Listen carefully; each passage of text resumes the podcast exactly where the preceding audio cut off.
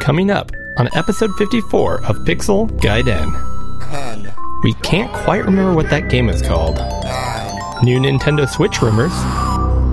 Both good and bad Amico news. 7, Tim talks classic racing game memories. Cody introduces how to play pinball. We battle two futuristic racers. 4, There's an amazing new Master System game to play. 3, A free Amiga title worth picking up. And great news for Atari Lynx owners. 1. Another visitor. Stay a while. Stay forever. Welcome to Pixel Gaiden! Featuring Cody, Eric, and Tim Drew! Now, here are your hosts, Eric Nelson and Cody Hoffman!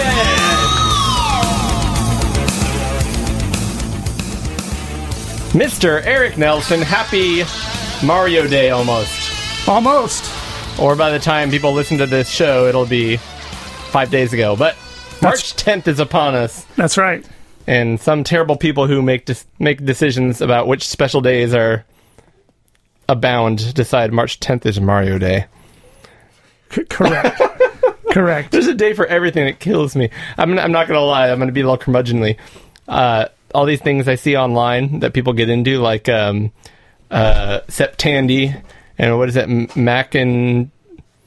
What is it, Mac and February? what is, what is it? I- I- Marchintosh. Marchintosh. Oh, okay. Yeah, I hadn't seen that one. Every month has some like computer or video game system. You're supposed to like play that. Like, let me do what I want to do. Darn it! Yeah. But I guess it's fun, so enjoy all. Anyways, uh, if you came here for rants, there you go. now for the rest of the show. Here's what really grinds my gears. grinds my gears. Uh, this is Pixel Gaiden, and your number one place for all things retro and retro inspired. I'm your host, Cody Hoffman, and to my uh, 11 o'clock, Eric Nelson. Eric Nelson. And Eric, Yeah. you are in person again. Yep. We are back in person. Numbers are going down. Everything's looking better. So we decided to make it easy on ourselves and do it live.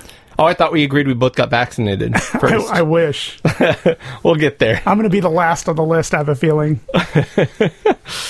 Well, um, nothing too special about March except for Mario Day. So let's just go ahead and jump on into how do you say it? Quick questions.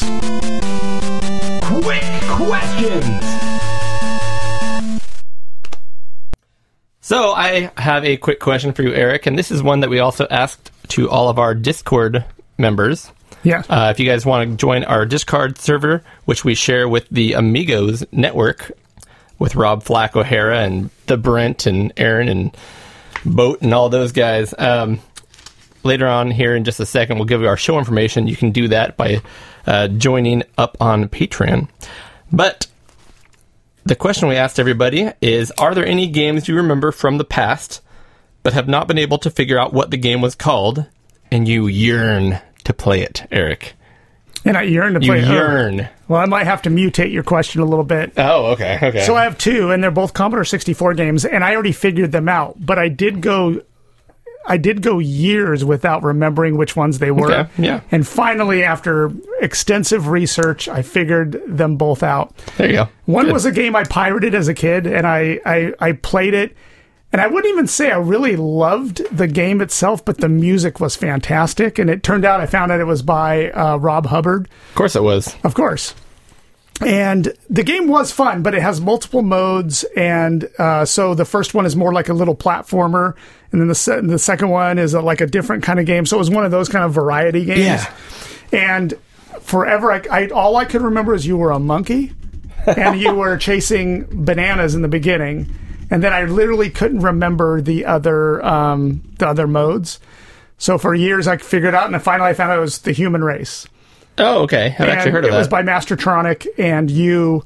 It's like evolution. Like you start off as a monkey, and then you start. Then there's a one with the Neanderthal where you're like running up screen, almost like a vertical shooter. gotcha, gotcha. And there's a bunch of different modes, and I couldn't. I, for the life of me, I couldn't remember that for a long time. Did you find it just by randomly find it one day? You I had an aha moment. It, it was like an aha moment. It's like I think someone either tweeted about it or I came across a website that had it on And there. when, and when you played it again, was it everything you remembered? It, yeah, I, I played it again and I was all excited. It, it really, especially the first level, not very good. And it's a it's a pretty bad, it's a pretty hard game too. Like everything in it is pretty difficult. Yeah.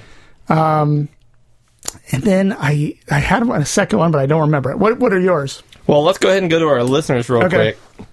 So we got a few uh, listeners that called in. First of all, as we just mentioned, Flack, Rob O'Hara. Yeah. Uh, he says one of the first Amiga games I ever saw was a PD version of Asteroids that used rotating generic, uh, generic geometric shapes like cubes instead of asteroids. Never been able to figure out what that game was. Also on our TRS 80, my dad used to play a Star Trek like game where you moved through different quadrants and fired your phasers and torpedoes at Klingons. My dad would love to play that game again, but unfortunately, oh, he's trying to find it for his dad. It was written in BASIC, and there's a million games that are similar. Um, so, anyways, he said it's been 40 years, so he's wondering that even if they did find the right version, would they remember it correctly? Right. and back then, everyone wrote a Star Trek game where you were flying around in quadrants and Yeah. shooting Klingons because Yeah. it was like turn based. So it's not like an arcade game; it's turn based. Like you go, you go warp three, so you move three spaces, and yeah, then yeah, yeah. It's like a programming game almost. Yeah, exactly. So I mean, everybody wrote a game, a clone like that Yeah. of that Star Trek game. Yeah. What a weird niche that got popular like that. Yep.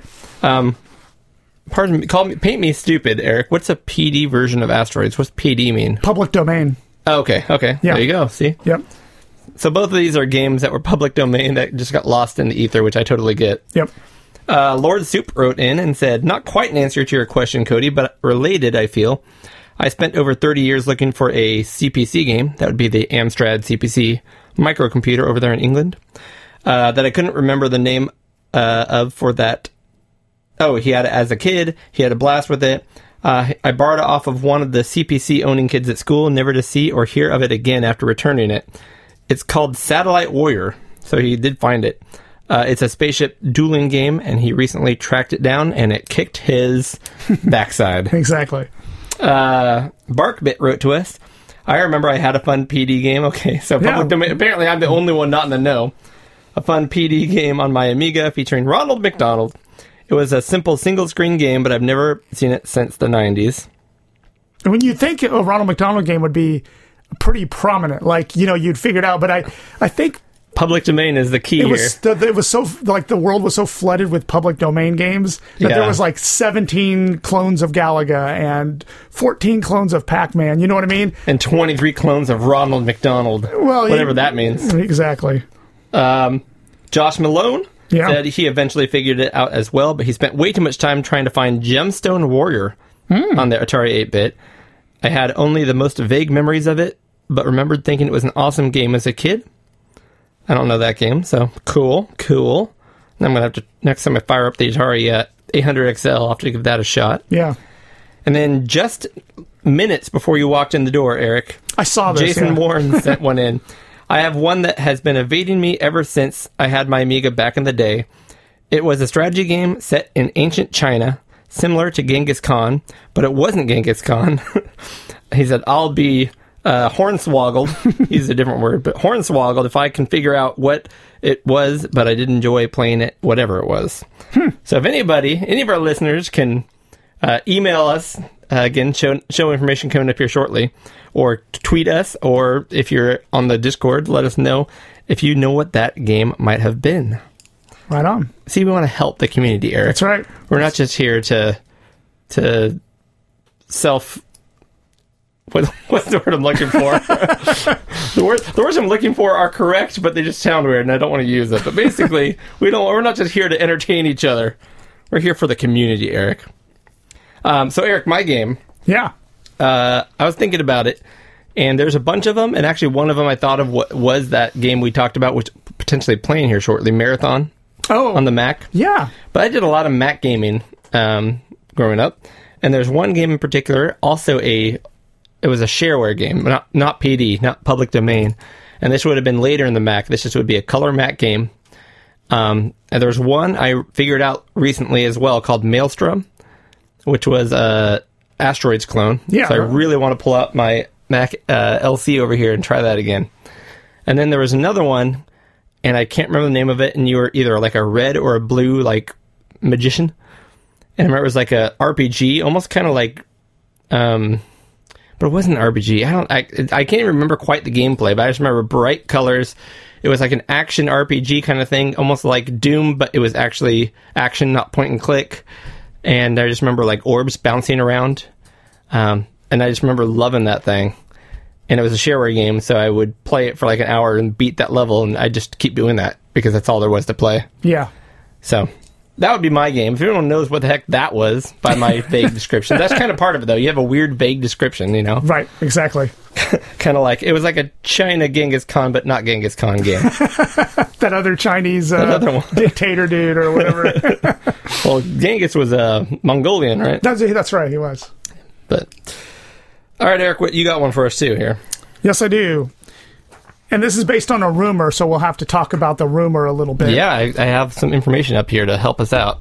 Any interest in upgrading to the rumored Super Nintendo Switch, which I think is an awesome name because they were going to call Yeah. it. You know, the they weren't, No, I should shouldn't say that. There was rumor that it was going to be called the Nintendo Switch Pro. You know, no Nintendo never said that, um, but now it looks like it's going to be called the Super Nintendo Switch, which I think is cool. Um, but any interest in upgrading to the rumored based on the predicted upgrades, like like uh, the predicted tech specs of what it's going to be allegedly? So you sent me this link because I had not heard of this rumor yet, Okay. and Because it's uh, supposed to come out this year, by the way. The rumor, the rumor again has it. It's funny because rumors really ha- usually have some truth to it. Mm-hmm. If they called it a Super Nintendo Switch, I think that's a good move. I don't think they will. Oh, you don't? I, Nintendo usually does something more, more uh, sub. What's the word I'm looking for? Less exciting. Okay. Uh, they might call Wii it like the Nintendo Wii Switch Pl- exactly, or Yeah. the DS and then DS Lite or Yeah. DS. Uh, what's the other DS? The DS. 3DS. No, that well, that's a whole different system, right? Yeah. See, that's even also very similar. Right. So I wouldn't be surprised if they call it like the yeah the Nintendo Switch Plus Gotcha. or something. Anyways, um, so here it is. Mm-hmm.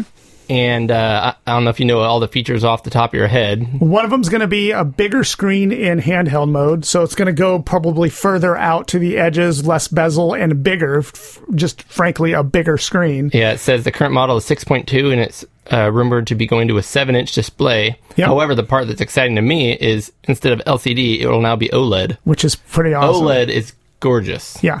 So that would be amazing. Um, another the uh, it will be um, 4K. So when you do dock it, it will be 4K with uh, um, I think it's going to be 1080p in handheld mode. Like in, in you know how the, the Switch switches now.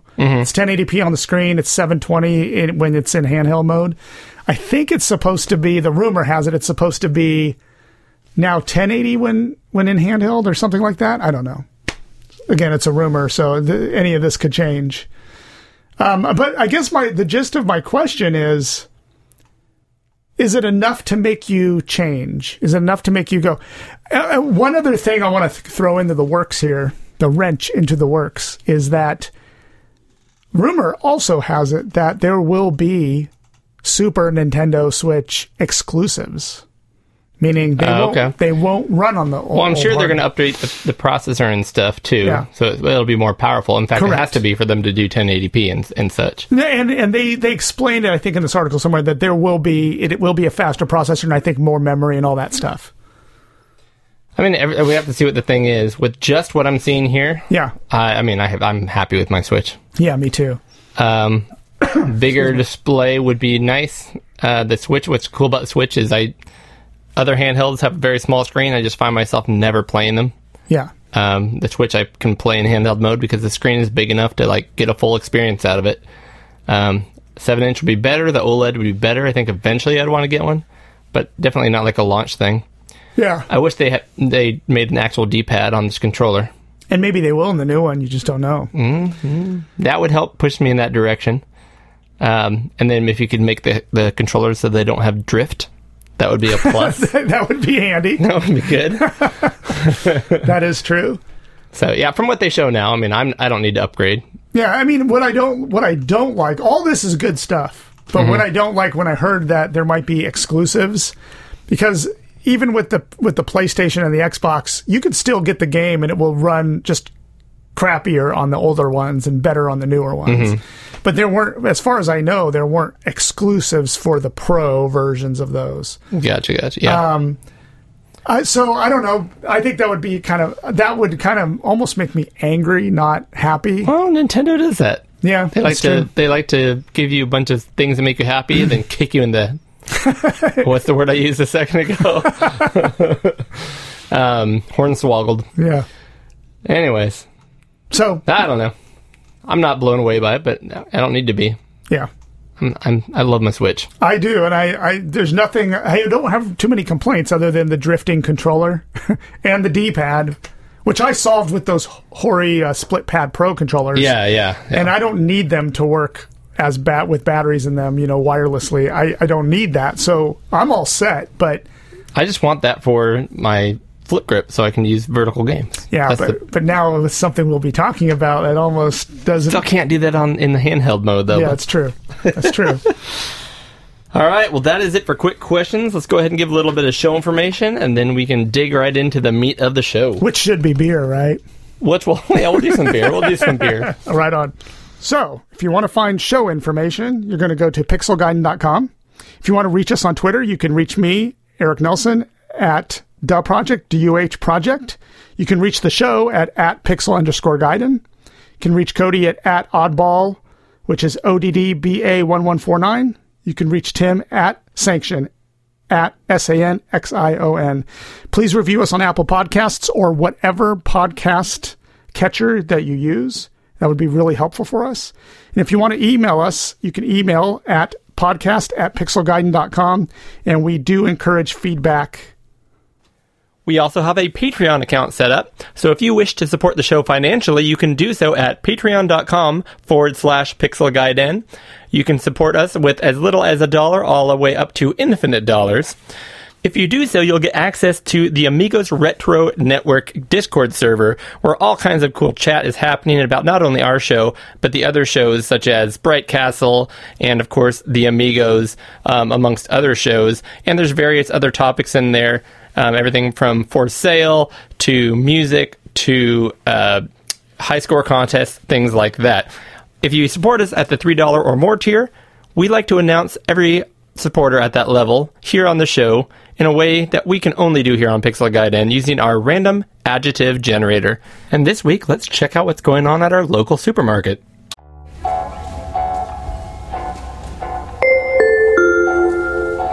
Hello, PixSmart shoppers. On behalf of our jubilant store manager, Gary Heather, we would like to welcome you to a world of savings. Summer is coming up, so you will want to take advantage of some of our summertime savings. Right now, if you buy a 10 pack of Dustin Newell, you will get a free 8 pack of Matthew Ackerman. I don't understand why those don't just both come in 10 packs, but. In order to ensure that you have a great grilling time, please note that we also have 20% off all condiments, including a bottle of Daniel James, Josh Malone, and Eric Sandgren. And now that you've built up a thirst, please note that we also have deals on all of our six packs of David Vincent and 10 minute Amiga Retrocast, as well as two liter bottles of David Modolak and Roy Feeling brand beverages.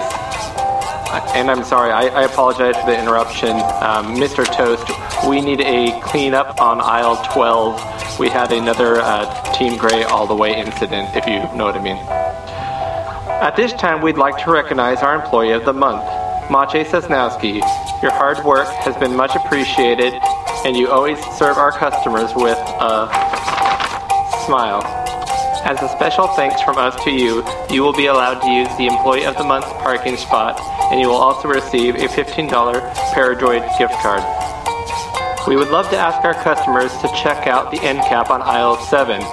There you will find deliciously cold Ant Stiller pops, burning hot Mitsuyama wings, and tasty bags of Ramo K Ramo K, now in new Hermski flavor. We also now offer Citizen by the bushel. Thank you for your attention, and we appreciate you choosing PixSmart. Yeah. Thanks again to our Patreons. I'd shop there. Patronins. I do shop there at PixSmart. Pixmart. Eric, let's do the beer. Please, thank goodness. So, what, first of all, what do you have in front of you here? Because we um, Yep. We talked about them on the last episode, but you have not seen them yet since you've not physically been to my house. That's right. This is the ten the ten mark mugs. The Doug the Doug mugs that he sent us as a little gift last month, right? Along with a whole bunch of Galaga stuff. Yeah. I just got the socks. Which I, just- yeah, I got you the, your socks, so that's good. So we got some frosty Doug mugs. Yes. Um, see, see, I told you they're really heavy at the bottom and Which is- wide, so which we is can't amazing. spill on on our electronics. That is amazing. All right, which one? What beer you want to try first? You want to do one of yours? We can do one of mine. Yep.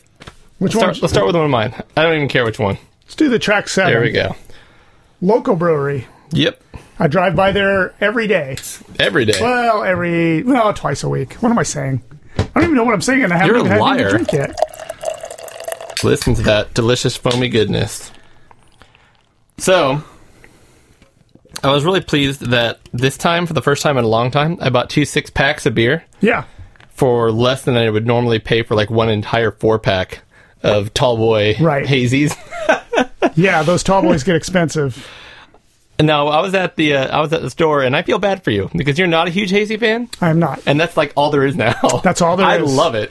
No, when when when, when my wife and I go to sh- beer shopping, we will come to the aisle where there's IPAs and stuff, and it's just all hazies, Mm-hmm. some juicies, and that's it. Like it, like that's all there is. There'll be a whole wall of it. I'm just glad that it's something I'm into this time because Yeah. yeah. it used to be like West Coast IPAs, and I was just like, gosh darn it, give me the good beer. Yeah. All right, well, let's go ahead and cheers. We'll talk about what this is while we drink. How about that? Yep. Cheers. Cheers. Hmm. Yes. So, as you said, it is a Track 7 Brewing Company beer. Yep. It is called Beeline, B E E line. It's a nice black can with like a little honeycomb, uh, almost almost looks like Don Patchy. Yeah, their cans have changed. This is their n- latest uh, kind of graphics they've used on their cans. They've gone through some iterations on that. Looks good, looks good. But it is a honey blonde ale, Yep. which is a delicious beer. Yes. And it's interesting because even though they don't call it a honey blonde ale, Right. so is 805. That is true. And this is a 5.2 alcohol. And like, um, this is a brewery that I drive by on the way to a client twice a week. So I always cruise by there and see it. And they, they're, they're expanding their line. They have a lot of different beers now. I just bought one for home that I have there right now. It's uh, a peanut butter porter. You've been into those peanut butter porters. I, I love them, but I, I'm going to say the name, but it's, uh, it's called Nuckin Futz. yes. Yeah, have, have we had that on the show? I We think- haven't, but I have seen that one. Yeah. And you said it correctly, so I don't have to edit anything. It's. Exactly. And uh, it's a peanut butter porter, but it is delicious. I bought a six pack of it, and you're right. It was. It's nice to have reasonably priced brewskis from a local brewery. Yep. So, Yep. Well, this one is light, yep, and it's, it's got a heavy honey profile. that's right. And I will give it. I mean, I will say I've had this one before. I, it, like I think this was a beer I bought a lot last summer. Yeah. Yeah, it's a nice summer beer. Yeah. Well, I- we I figured we're already moving through spring now, Yeah, heading towards summer. But I'm bummed because I felt like we were just getting into into porter time of year, That's porter right. stout time of year, and how's, we're already done with that somehow. That's Like, right. that went quick. There is none of that available. no, Nope. All right. this is a good one. All right, Eric. Um, since I brought this can, you can r- pick your rating. Okay, Uh, Beeline. So it's got to be something. Uh, so sting. We'll just do stingers. sure. Okay, we'll make it. We'll make it simple. No, ah, ah. What? Out of. I got it.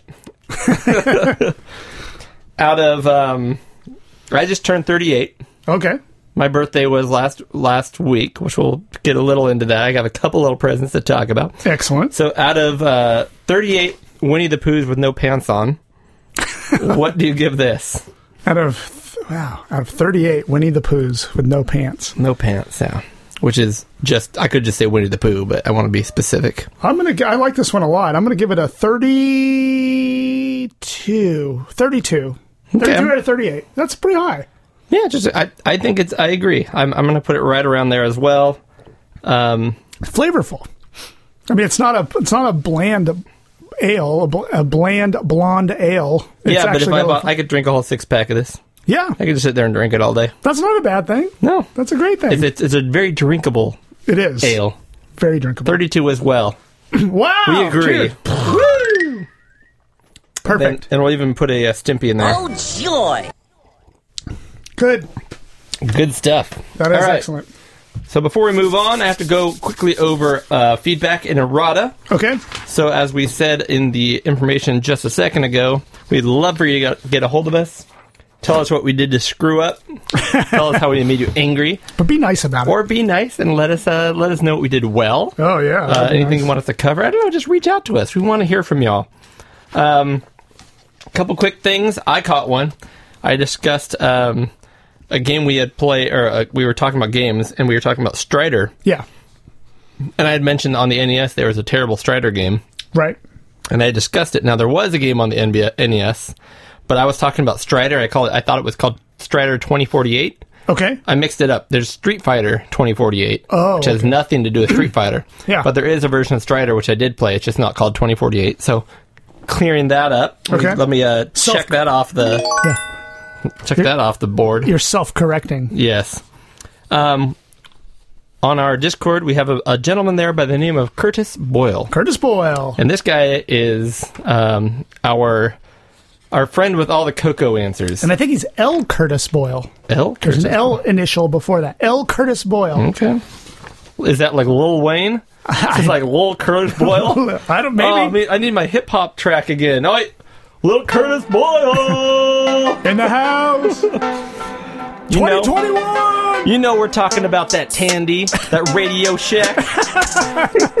we're getting down with the eight bits. Coco.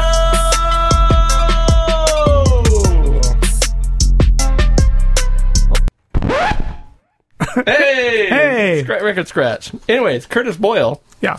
who is obviously from the inner city. um, he is our expert on the Coco computers, and he he pointed out a correction, which is good to know because I've I, literally more than half my knowledge has now come from Curtis Boyle when it comes to the Coco computers. Right. He said it is still an 8-bit 6809 machine, not a 16-bit like we were saying. Yeah. At least I was saying. I don't know. Uh, it runs twice as fast, 1.78 megahertz versus 0.895 megahertz, and has an upgrade graphics interrupt chip, but it's still 8 bit. It says the 6809 has 8 bit data bus, but some internal 16 bit registers, similar to an 8088. Oh, I just, what happened, Eric? I just woke up. Sorry, I passed out there for a second. I got uh, overloaded with information. Uh, he just spouts this stuff, He dropped the knowledge. he did drop the knowledge. So it's kind of it's less 16-bit than even my TurboGrafx, Right. realistically. Yeah.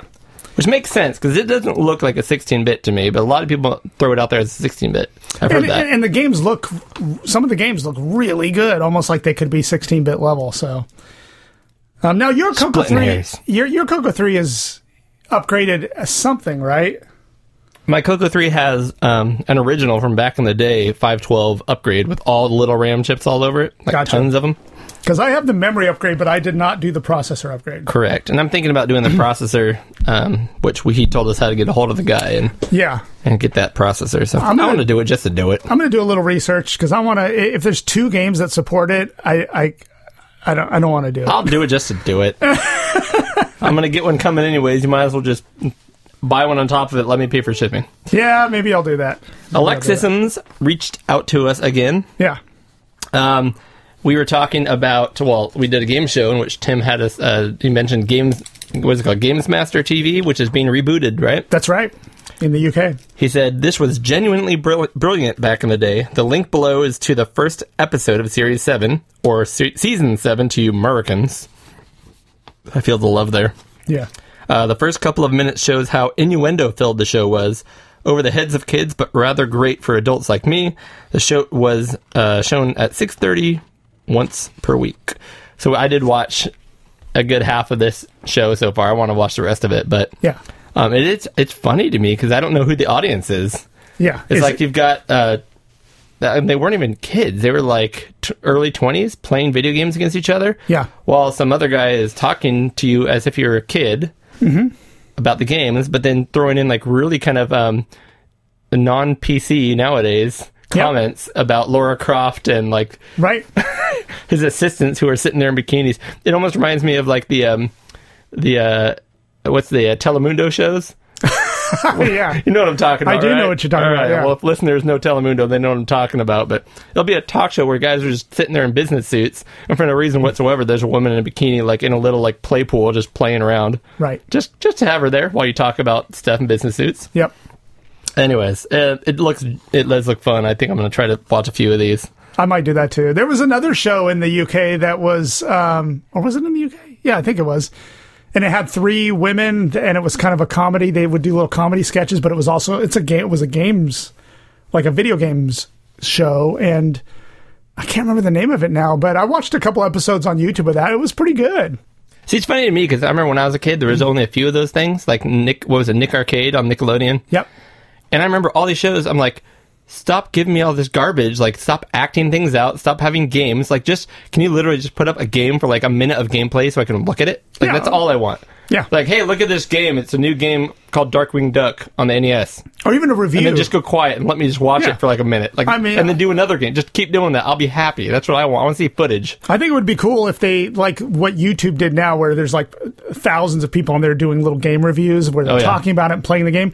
But had that happened in the 80s on TV, that would have been amazing. Yeah, yeah, exactly. Yeah. You know, they put all this money in sponsorship, and what do the kids want? What we want is footage of the game so we can be get excited about them. That's what we want. Yeah. Exactly. Anyways. Anyways, apparently this guy was all into Alex here was all into the uh, the adult takes on it. So right. you know, he wasn't looking for that gameplay footage. Um, Eric, we're all caught up with our errata and feedback. We have our beers. Yep. The only thing I haven't heard yet is the news.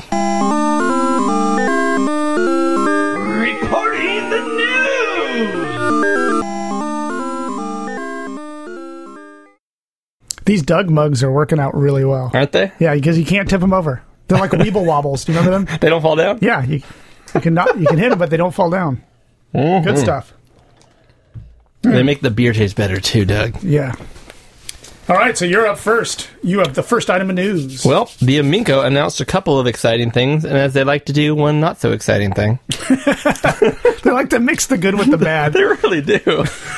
He's like, hey, good news. Uh, they announced that 30% of the games that are going to uh, come out on the Amico, roughly 30% of them will be available physical for 19.99, which is really cool because like the Evercade we've been collecting for and stuff, they're Yeah. all 19.99, packaged and pretty. Yeah. I'll buy them physical all day long. Right. Of course, the um, the digital ones are still going to be uh, 9.99 and less.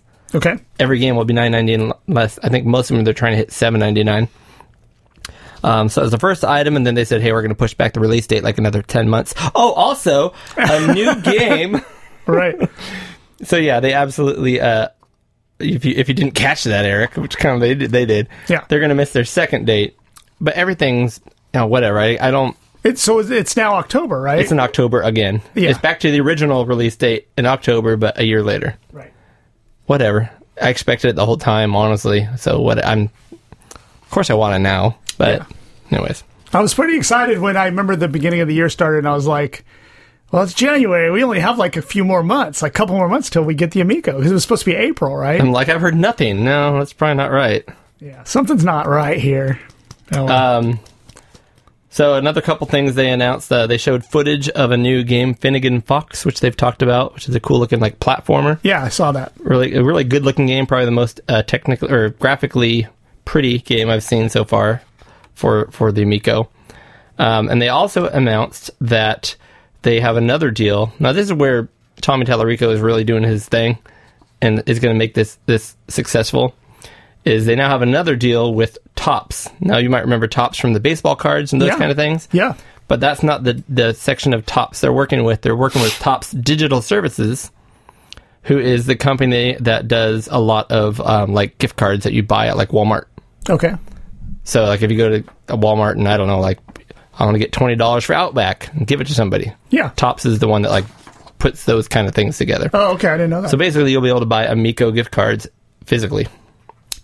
So Okay. just more things to make it successful. I, I think I think they've got a good thing going. They've got an amazing uh, business model compared to other, um, you know, within television of all things. yeah, mean, Atari can't do it. They're they had their release. They're not doing great with that thing. They but are not. No. I think I think things are going the right direction here. Cool.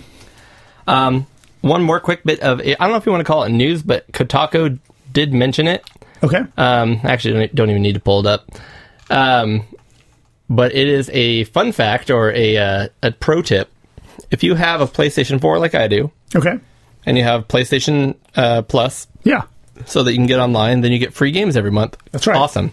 But most people like me don't have a PlayStation 5 either because they can't get it or they don't really want to get it right now. They'll Right. get it cheaper later, right? Mm-hmm. Well, you'll go on PlayStation Network and you can download all your PlayStation 4 games or your free games for the month. But if you don't have a PlayStation 5, how are you going to get the PlayStation 5 games on there? You can't because you don't have a PlayStation 5. Right. So this is not like crazy technical, but it's kind of like a duh moment. You can hop on your PlayStation Network account on your computer, go there, find the PlayStation 5 games, and add them to your account. Oh. So you can still get them. You can't download them or use them now. But if you still have your PlayStation Plus account, when you get a PlayStation 5 in two years, like I probably will, I'll have a bunch of free games already. Oh, nice. So do that. yeah. Do Go it. do that. Get those. Get those free games. Get those free games. Mm.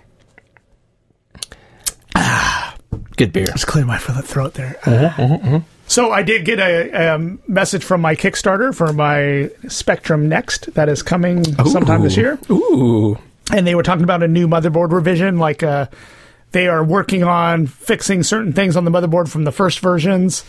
Uh, but what I found the most interesting is there are some new games on the way. Um, way of the Exploding Fist is being made, and on the next, Cool port. um, and Target Renegade. cool port. Yep, they're ports, but they look they look really good. Um, but it's exciting because they're still coming out with a lot of updates, and I, from what I understand, this is probably going to be one of the last motherboard revisions before they actually start um, making the, The second batch. the the batch. Yeah, so it looks like everything's on schedule, which is good. Yeah, I need to. I, I have to go on there and check out and see what new games because they do have. They are mostly ports right now, though, or upgraded versions of old games. Yep. Which, I, I mean, I'll check them out. But of course, that doesn't get my juices flowing. But um, Right. the games I have played on there have been excellent. Um, Evercade, which we just talked about, announced two more games coming up, and they are ones that are pretty cool. um, they actually worked with Tommy Tallarico. He actually posted about this, and it's going to be in television collections one and two Nice. out in the Evercade. That would be fun because I, I have to admit, I mean, you know, for a lot of people pulling out their old televisions and hooking it up to RF or whatever, if you haven't modded it, can be a pain in the butt. It would be Shoving ni- the sound module on the side. Yep. It'll be nice to have them in nice little tidy collections. Yeah. I think that's pretty neat. So there are two new C64 games upcoming from Psytronic. Uh, now, I'm actually going to pull this up here on our screen here in the studio Please so do. I can take a look at these on the big screen. Yeah, and there should be a good link in there. Um, but there are two. One is called Battle Kingdom, and another one is called Bad Moon Rising. I say the bad moon rising. And uh, Battle Kingdom looks. Uh, there's going to be a collector's edition, which is going to have, um, I think, uh, like a map, a full color, like printed map. Is that no? I'm sorry, just the Box floppy. with the with the floppy and everything. It's by Trevor Storey, who makes a lot of the nice little uh, platformers that we enjoy on the on the C64. Okay. Uh, but this one looks to be like um how do you how would you explain that? It's Um, almost like the dungeons in Zelda. They're like action RPG, room clearing, right or dungeons. a, tick attack or Atic Atac. tick attack. It looks kind of like Atic Atac. Actually, it right? does look kind of yeah, but it, there's like things in the room, like walls and stuff too. That's true. It's a little more, a little more than Atic Atac. I thought it looked really awesome though. So I mean, that's something cool. I'm hoping. And supposedly it's coming out very soon.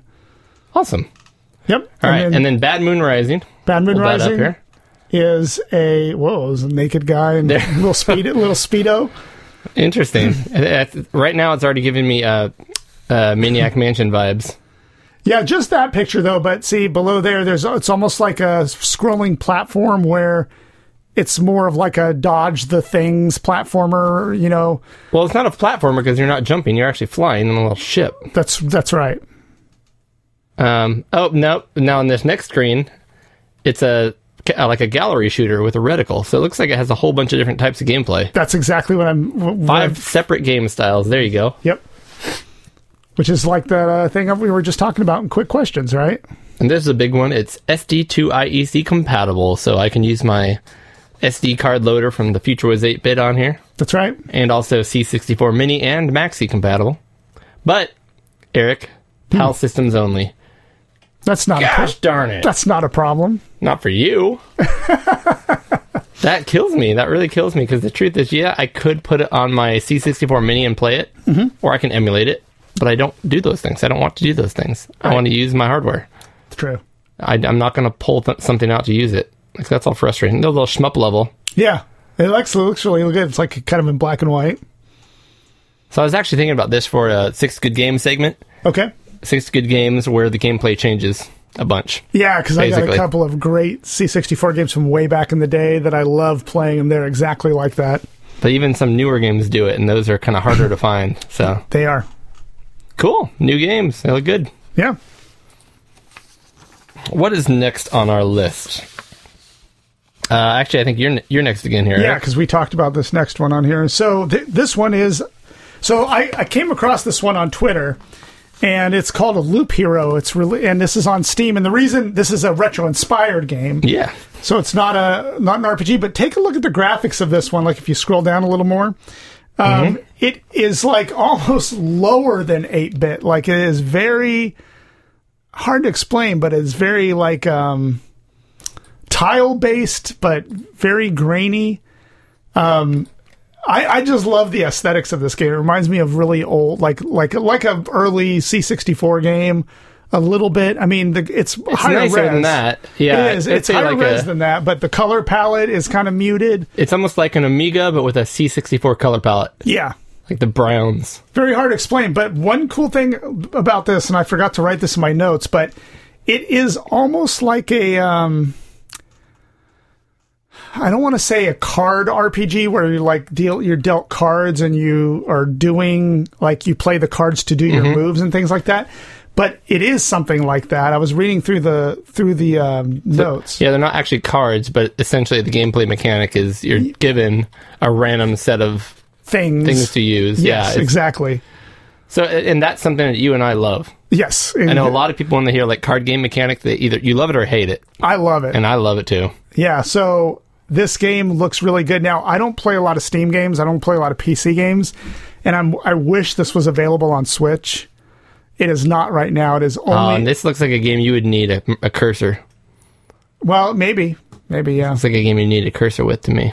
I, it's only on Steam right now, but I'm thinking about getting it because I was reading some reviews on it, and it looks right up our alley. So Yeah. you might want to check that out. It's called Loop Hero. I will. I actually got my uh, kind of my laptop here back from my wife. Yeah. has been using it. Yeah. almost exclusively, and I had to pry it out of her hands. Yeah. and we actually got her her own computer for her office now. Oh, good. So, um, which is nicer than this. Yeah. Um, but now I have my Steam machine back, which I what I love to do Mm-hmm. is I, I don't like play on my little computer either, but I'll plug in HDMI into this TV and I'll sit here and play, you know, PC Steam games on my big screen here. So it works out well for me. See, and my wife is using my Steam machine right now for her main workstation while she works at home. So I haven't been able to play Your- Steam games. Your huge, powerful PC is being used to do word processing. It is. Yep. Remote desktop. and too. probably a bunch of like Twitter and Instagram and stuff. Let's be honest. Um, now this is interesting to me. Again, our news is not always news to everybody, Eric. Sometimes it's news to us, correct. And this one is news to me. I thought this was neat, so because I've got on my last episode here that that we talked about. Um, I, I got a Famicom, the original Japanese Yeah. NES Yep. and modded it, and the cards are super cool. The uh, cartridges, they're all kinds of crazy colors. They're small. They're they're cute little things, and there's some just exclusive games and art and stuff that's just very Japanese, and they're very unique, and I love them. And I don't know. I'm probably going to buy one of these just to have it. But if anybody else wants to collect the Famicom games, uh, I recently ran into this device that uh, a company called My Arcade, which makes actually a lot of really terrible like Yeah. devices to play games on. I've seen them before. Yeah. Yeah. Um, well, they came out with this, and it's actually really cool. So that is a, uh, it's basically a piece of plastic, Yeah. That is the shape of a Nintendo cartridge with a big old hole, like window in the center. Yeah. And you can take your Famicom cartridge, put it in there, and push down. So now your Famicom cartridge is encased in this Nintendo shaped cartridge, and you can play it in your Nintendo. So it allows you to play Nintendo, uh, Famicom games on your Are you, NES. are you kidding me? How cool is that? That is really cool. I didn't know this existed. I didn't either. It's only 15 bucks. wow. And Um, it works. And, yeah, and I mean, it- there you can see. And so there's a device uh, called a Super B, Yeah. which you might have heard of. I talked about some of the stuff in the past. Uh, so if you typically uh, American cartridges have 72 pins, that's right. the, the Famicom cartridges have 60, so they're not compatible, but but digitally they are perfectly compatible. Okay. It's just a hardware thing. So there's a device called a Super B, which is like this little thing you can plug on the end of your Nintendo cartridge, and then it has like a ribbon hanging out, and you shove it in there, and you have to kind of wiggle the ribbon out. I've seen that. It's Yeah. just it's kind of an eh way to do it, but it's all you really had because the Nintendo, you know, has that VCR loading, side loading thing. It's hard to get games in there and push them down, and yeah. um, but this it's a perfect solution. It makes your Famicom game a Nintendo game. And you, you haven't gotten this yet, but you're to. No, I just found out about it. I'm like, how cool is that? They have a Super Famicom to SNES one, too. Ooh, I haven't checked. Okay, that one's more like the Super B. It's just an add-on. Yeah. But it would work. Yeah, this one's not as exciting to me because I, I mean, I don't know if you did it yours. You can literally just grind off two little pieces of plastic in your Super Nintendo, I have not done it to mine. and But it'll it'll accept them directly. So that's that's not a big deal for me. But the other one's pretty cool. I have to be honest, since I use EverDrives on both of mine, and you can play the different. Yeah, yeah, It's like it's like I don't need this. I don't even have any Famicom games or Super Famicom games, but, But I, I think this is really really cool. And honestly, I kind of want to buy them just so I can have them because you never know when they're not going to make them anymore or whatever. And I just would like to have them. yeah. I want. I'll, I'll probably get one of these. I mean, Yeah. that's cool. Anyways, Yeah, I'm still staring at it. It's pretty. that is Um. So the next item, which is related, and this is a new item that got released, and I've heard, uh, I want to say, um, average reviews about it. Not, not not raving yet, but average. Have you heard of the Hyperkin Hyper? What's it called? The Hyper. Podium. Uh, I'm sorry. The Retron SQ is the one I wanted to show you. Oh, okay, Uh, actually, you know what? Let's do the Hyper Podium first. okay. So I just found out about this thing, and this is a device from Hyperkin who makes all kinds of weird retro devices. And that plug, your Switch plugs into the top of that, and it gives you four GameCube controller ports, Wow. so you can use your GameCube So you can do controllers. Super Smash Brothers four player madness. Yep. Or there's a lot of games like the Super Mario 3D games that Yeah. reissues, or any of the GameCube classics. But it's funny because uh, there's only two ratings given on Amazon for it so far. Right. It must have just came out. One of them was a one, and the other one was a five. So I'm just looking. At, Helpful. I'm looking at this thing, and I'm. They didn't write anything. They just, you know, put a star rating. I'm guessing somebody put their Switch on top of this thing, and it just fell over because Something like that. Yeah. look at it. It's like um, it's only like a couple inches wide, and it's kind of tall. And if you put your Switch in there, it's gonna be very top heavy. Yep. It's a bizarre de- design. I don't understand the design. I mean, do do you remember the first batches of of third party docks that came out for the Switch? Like they they were out, and people were buying them, and they're like, "Oh, this thing blew my Switch up." And so, like a lot of them got pulled off the market because they were they would damage your your Switch.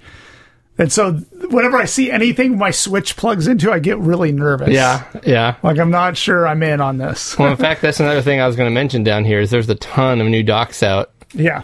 Um, And the funny thing is, I need a second dock. I mean, I would lo- oh, not need it, but I would love a second dock for my downstairs TV. but you don't want to pay seventy nine ninety nine to Nintendo for it. nope, and I don't want to pay a third party one just to blow up my Switch. I can do that on my own, thank you. Yeah, well, there's some cool looking ones out there now, but we won't go into those those at this point. Um, so here's the Retron SQ. Now I think this is a cool new product. Yeah. As far as the concept, Okay. and um, if you want to take all your old Game Boy and Game Boy Advance games and play them in a little console, you can. Oh. It's a small little cube. It's probably what yeah, we talked about this, but it was in its early beta. Is this available now? This is for sale. Here it is, seventy four ninety nine. Um, oh, okay. Now I take it back. It does say it will be released March twenty fifth, but they're taking orders for it now. I guess this one happens to be bright blue, but there's other colors. yeah. Um, it comes with a you know a Super Nintendo style controller, Um, has a cartridge port on the top, which will accept, I think, Game Boy, Game Boy Advance, and uh, Game Boy Color games. Yeah. And it's a little uh, console for your Game Boy games, so you can play them on a screen on your through HDMI onto a big screen. Yeah. I think it's cool. I think I'm gonna get it. Are you? Yeah. I, I think I, I think that's really cool. I mean, I, my my MiSTer will play those, Yeah.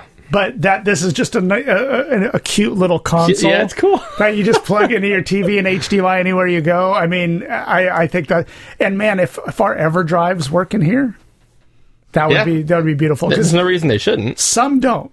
Like Hmm. those, so especially with Retron, like some of the older Retron ones, you plug your EverDrive in and they they just don't work for some one reason or another.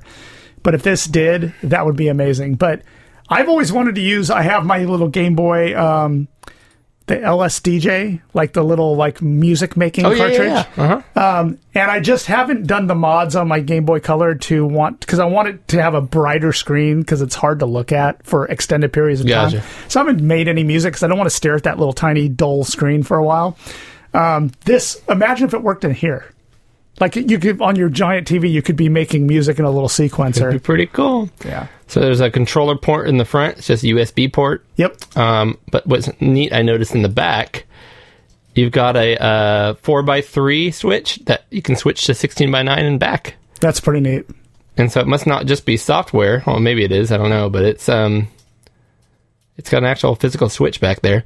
And then this is also something to note. There's a memory card. Yeah. What does that Port. mean? Well, according to them, What does that mean? I actually looked it up. And Firmware? It was, what's funny, and they say this is where we keep the system software and something else. Like for firmware updates, but wink, Lies, wink, wink, Arg. wink. Yeah. Arg, you scurvy dogs. you can put whatever everything, whatever you want in here if you just know a trick or two. yeah. In fact, here's a picture of the black one, which um, Ooh, black and gold, that was my high school colors. black and gold. All right, all right, all right. That's what cheerleaders do. They would say black and gold is big and bold. And you would look back in your D and D book, and Yeah, I'd be like, what? Push my glasses up. What? I'm just kidding. I'm big and bold when it comes to attacking orcs. Cool. Which one would you get, the black and gold or the blue translucent one? I actually don't know. Black and gold looks pretty classy, actually. Yeah. If it was just all black, then it'd be boring. But at the bottom is uh, black and gold. The controller becomes black with gold buttons. That's kind of cool. I kind of like the blue one though. Frosty, I, They both icy, look good. Actually, blue. they both look good. I They do. Yeah. I'm, I'm excited about that. I'm gonna. I'm probably gonna go in on that. the only reason I'm not jumping on it like you are is I have that card that goes in my Super Nintendo Yeah, so do that I. That allows me to do that. Yep, I have that too, but it's not, Oh, you do? It's not perfect. Mine doesn't. Mine's kind of finicky. I don't know if there's something wrong with it or not, but Oh, really? it doesn't boot half the time, and um, I don't know. I think that looks looks really cool. I Plus, didn't know you had one of those. that one plays advanced though too. Yours that that doesn't do a Game Boy Advance. Mine does. It plays Game Boy Advance games. I thought it was just Game Boy and Game Boy Color. You must be talking about the uh, the I was talking Super about Game Super Boy. Yeah, what no, are you I'm- talking I have a device that actually you can plug any of these games, the three systems in to this cart this cartridge into your Super Nintendo, Oh. and you're playing all those games on your TV, Oh, I didn't know that. including Game Boy Advance. Oh, But it's uh it's interesting because you don't use the output on your Super Nintendo. The output goes straight into the cartridge. oh, yeah. video output. That's not. I don't have that. It's an aftermarket thing. Yeah, it's not a cool. yeah, dirty pirate stuff. All right, what do we got next? What do we have? Do you want me to do, do this one? That was a that was a bad transition. I'm sorry, Eric.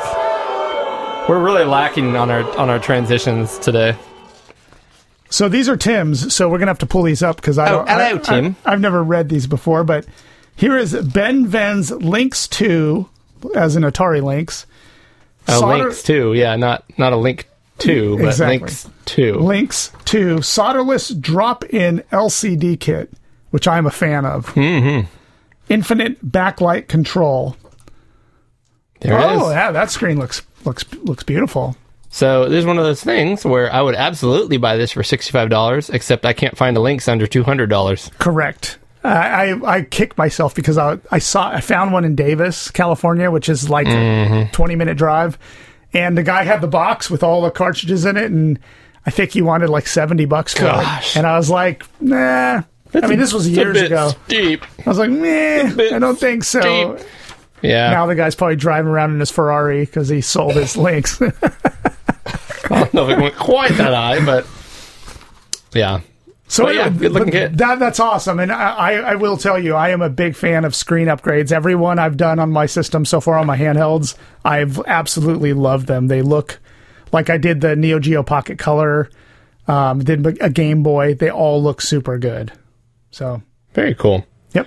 Now, this is one that you uh, have, even though Tim. Uh, oh no, this is yours. Never mind. I'll, I'll let you read it. No, Tim's is a little different. This one was remember when we played Jetpac RX, which was a reimagining of Jetpac, but played Yep. on the ZX Spectrum. Um, and it, it was frankly better in almost every aspect. I mean, it was a wonderful. I don't. It wasn't even a remake. It was. I played that more than I played the original. Correct, and I think it's way better and, and, and love it. So he, I got, I get this email out of the blue. I didn't even know he was working on it. It is a thing called Jetpac RX81, which is in, it's in celebration of the ZX81 40th anniversary, which Oh, is okay. pretty crazy. It's not just Um, Mario month. That's right. It's not just Mario month. Exactly. ZX Spectrum month. Exactly. Or, sorry, Well- ZX 81 month. Exactly. But this is a cool, I, I don't want to say maybe demake of Jetpac RX, but it is all like ASCII characters, like instead of Because on graphics. the uh, like on the 81. That's right. And so, Okay, yeah, it- yeah, it- yeah. but it plays exactly the same. Oh, that's cool. I haven't played it yet. I did get that email and I downloaded it, but I have not been able to, to play it yet. It's all black and white, but it's all ASCII characters. So, you know, little exclamation points and little parentheses for heads and stuff. I mean, it's That's it- cool. it's a really neat little thing and uh, free. I mean, he just gave it to anybody who had purchased his Jetpac RX. So, Yeah. And if anybody hasn't played Jetpac RX on ZX Spectrum, you should go get it. It's amazing. Yeah, throw a couple bucks that way. I think that's why I got the link too. I think I, I threw him a couple bucks. Same here. Yep. Um, so I just wanted to cover a couple things. I try not to just do a download of everything indie retro news Right. talks about. It's easy to do. Well, here's the thing. Mm-hmm. So for the last like two months, indie retro news I would say is seventy percent games that may eventually be finished on the Amiga but aren't. All right. I'm, I'm I mean I I love everybody who's making things and I'm just tired of going on there every day and seeing four items that are like this is in the works, a great Amiga game in the works, Amiga puzzler in the works. Hey, more Amiga stuff in the works. Um, I would love it when things come out on the Amiga, but there's a few items kind of when you dug, dug through all those um, news articles of things that might eventually be, including this game, which uh, which is which really cool. Uh, it's called Albert yeah. on the 8-bit Ataris, uh, Atari XL and XE. Apparently, I guess it won't run on um, an 800 or 400. I don't know. Um, and I played it, and uh, what they don't tell you here is it's actually only three levels long, and then the, you finish it, and it says full game coming later. Oh, so it's almost like a little little demo.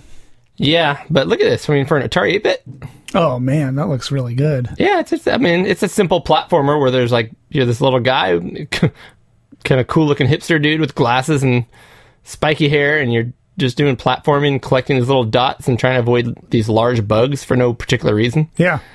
Um, but I mean, look at it; it looks great. So it almost, uh, I would say, it's closer to what a Super Nintendo game would look like than a Nintendo game. Actually, Or than an Atari 8-bit game. definitely more than Atari 8-bit. Yeah. Yeah. No, it looks really, really good. Yeah, that was solid. I was ready to keep playing, but uh, I finished it too quick because they ran out of levels. Anyways, that was a that was a, kind of a gem that I found while digging through the uh, the old indie retro news. Yep. Um, the next one I have on here is probably one of the most exciting ones of the month for me. In fact, I have it. I'll pull it up here on my actual Master System behind me, Eric. How about that? Oh, sweet. Because I downloaded this bad boy for the Sega Master System Yeah.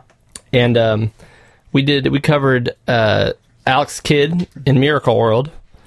Um, Seems like we we talk a lot about Alex Kidd. I love it. It's a good. Well, Yeah. that's probably my fault. But well, I mean, that's good to talk about. It's good stuff. so, anyways, there was a game that was kind of a demo that Okay. was a partial called Alex Kidd Two. It was a homebrew kind of remake. So, anyways, they finished it, but instead of calling it Alex Two, they just called it Alex Three Curse in Miracle World. Oh, And I already put it on here, and it's amazing. In fact, I would I haven't played I played about four levels. okay. Um, but I would say it might be better than the original. Oh, then then maybe I need to play it. Um, just the levels are kind of made to be more playable. I don't know. The the original you kind of it was stop and go kind of action, Right. And this is more almost feels almost like Sonic or something like that, where you kind of had to keep moving. So far, what I'm liking is no time limits. I like that. right? There aren't any. In fact, I don't see a score or anything like that. I mean, is that in like a pause screen or something? Um, no, Alex Kidd doesn't have any of that. Okay, Um, so- I mean, there is a pause screen here. Okay, there's a score in Yeah. the pause screen. Okay. But then you got your overworld map. You got Yeah. your lives. You got money you're collecting. You have shops later on. You can buy different things. Just, but I mean, it's a whole new game, and they did a much better job than the original. Um, differentiating di- different areas on the map and having different look, feeling levels. So who wrote Multiple this? paths. Is this just fans? Uh, I mean, yes. Well, I guess we should go to the actual article here, huh? Talk about the actual. You know, well, let's talk about the news. News. Um, bum, bum, bum, bum, bum. Yep, incredible ga- looking game. fan game. Yep. So that's really cool and so free. Yeah, I mean, they can't charge for it, otherwise they'd have people coming after them. Yeah. Um, it's on a French website. what I love here is they also mocked up like a, uh cartridge, a, a Yeah. case, and I would actually potentially even buy that. Like, Wow. I'll be playing the heck out of this game. I'm gonna. French. Wow. Okay, now this is great. I just noticed something. Yeah. So in Alex Kidd, the original game, Yeah. you had the three henchmen, right? Rock, Right. paper, and scissors. Yeah. They called it a Janken match, but it's rock, paper, scissors. Right, I They remember. had the guy with the two fingers for scissors. They had the rock and the open hand Mm-hmm. for um, Paper. for paper, and and you had to play rock, paper, scissors against them. Yeah. But uh, here's the scissors guy. But notice this guy. This one looks new. wow. well, I'll just say it is a uh, just like the original. It is a, a henchman with a hand for a face, but he only has one finger sticking up, and I'll let you guess which one it is. That's right. That's kind of funny. but I mean, here I can kind of read French because uh, I know the game here. But there- there's secret passages, so you can go different, like almost Yeah. like Castlevania, or um, uh, where you have different ways to go through the level. Which I already found some of those. Um, I don't know what La Pierre Étoilée Oh, uh, oh, we just lost our friends lifting their ship. don't say anything about uh, I didn't say anything bad. offensive. Um, don't don't do a Denmark accent, please. We'll we're like half we're our like ra- listeners. we're like ranked like 178th in Denmark right now. We need to keep that. We love our Denmarkian That's probably not right. Denmarkian, No. uh, Danish, Dan- Danish. Danish, Dutch. Dutch. Danish. That'd be Dutch. Yeah, Danish. Apologize, We're ignorant. We're sorry. ignorant Americans, and we're just we'll just live in it. We'll just sit in our filth. Um, but look at all these different levels and how they look. I, this is really well done. Yeah. This is probably my highlight of the month. If I was going to say news article of the month for me, this is it. Well, I'm going to download Alex this, put it on my uh, Three. my uh, master system. So good. So good. Man, I'm just scrolling. Look at all these. Look at all this marketing they did. It's really neat. Yep. Oh, here it is in English. I got down to English. So now I can tell you what the French stuff said. Um, Secret Passage, Sega Heroes, Sega Heroes. Yeah. Bugs to Avoid. Yeah. I'll have to read all this later. There's actually a lot to read here. Right. It looks great. I mean, you have it on the screen behind you, so I'm going to download it probably tomorrow. Take a look at it. Uh, next on my list of items I thought were uh, worth note, this game is Spider Fighter on the Atari 2600. Okay. It's a port. Eric, I don't like ports. No, you don't. Not, not that I dislike them, I just I don't care about them. However, this game was probably my favorite game growing up on the 2600. Okay. And it was ported over to um, the Commodore. Oh, nice. Um, and, you know, because it's on the Commodore, it actually looks better than the Atari version. Um, but it's called Spider Fighter, and you're just this little thing at the bottom. It's kind of like a. Um, it's like a shooter, like Gorf or um or yeah, pretty much. Galaxian or something, or almost looks a little like Centipede in a way. It's it's like a mixture between those two. Yeah. is what it is, honestly. Yeah. because they aren't like spaceships flying down at you. You're, in theory, you're a, you're like a exterminator, like trying to clear a, an orchard of spiders and other insects that are eating your fruit. Yeah, the spider reminds me of the one in Centipede that bounces around Yep. and is like just annoying, trying to collide into you. Um, so, anyways, I love this game on the Atari 2600, so I thought I was pretty smitten when I saw that it was on the uh, the port list here. Cool. And then the last thing I wanted to mention. See, ports aren't always bad. Oh, not the last thing. I'm sorry. So, and, and Amiga news isn't always bad, Eric, because No. even through all that um, Amiga stuff that might be coming eventually, Yeah. I found one item that is here, not only here now, that I've been wanting for a while, Yeah. and I almost uh, picked it up a while back, but then my Amiga monitor crapped out on me. Black Dawn Rebirth, that really cool looking maze. Have you played some of that? I have. I have played some of it. Yeah, not a lot, but some. Well, it is now completely free. Wow. So go get it for free. Cool. It look I mean it looks really cool. It does look really cool. I always I always laugh when I listen to the Amigos because John Schaller is always uh, he he he doesn't like dungeon crawlers. He thinks it's the worst genre, the dirt worst to him. I like dungeon crawlers, but I- te- teach his own. Yeah. Uh, now for the last item, and this one's interesting to me for a completely different reason. This is another game being ported over to the Spectrum. Okay. But do you know what system it's being ported from, Eric? No, the The calculator. TI 83 Plus calculator. wow. Texas Instruments. Now, what's crazy is I mean we had TI. I want to say 82 when we, when I was in high school. Okay. Maybe a three. I don't know. And we had some kind of really kind of ASCII kind of games. Yeah. But this game is like legit with graphics, and it's got like murder scenes. like, Right. It's cutesy. It's almost like um, Sweet Home or something like that on the NES. Right. Um, and it's being ported over the Spectrum. But this sent me down a rabbit hole of how many games there that now they have more and more powerful calculators. Yeah. There's all kinds of games written for like the TI 80 line and then a new line that has full color screen. that You can play like Doom on and stuff. Like Oh man. I I almost went online, or I did go online, and start looking up calculators, to see how like if there's a few that are worth buying just to like We should install games on. we should research what calculator has the most games on it and like There take a go. look at it. That would be pretty fun. there we go. We that ne- next month, Eric, six good TI eighty three games. TI-83 calculator games. So, anyways, this game looks cool, and I legit want to play it. So That's called Desolate. uh, it's Yep. called Desolate. Now, I did download it because I did want to play it, and it's one of those things that I did just didn't want to take the time to deal with. But when you open up the file, it just has like hundred files. It doesn't have one game file. It's like here's all the stuff you can compile the game. I'm like, I don't know how to do that. Yeah. I don't want to deal with it. But looks fun. Yeah. That's it. Tim, what do you have for us? the accent. I can't do the accent. I'm Oh, not even come gonna, on, I'm not, you got to do the accent. I'm not going to offend Tim with my with my bad accent. Just all the French, not Tim. oh, Love it. Cheesy Trials, 24K expanded Vic 20 game by Huco, published by The Future Was 8 Bit. That picture was eight bit. Yep. So, know what's crazy about this? available. What's crazy about this is this is the game we were just going on about like a couple weeks ago. Yeah. Um, so it's cool. The Future was 8 bit picked it up, and it's for the VIC 20 plus 24K. And they got a nice cassette. I, I, I really need to jump into Vic 20 games because I still haven't played my uh, that Realms of uh, what is that D and D game? Man, my memory's been bad tonight.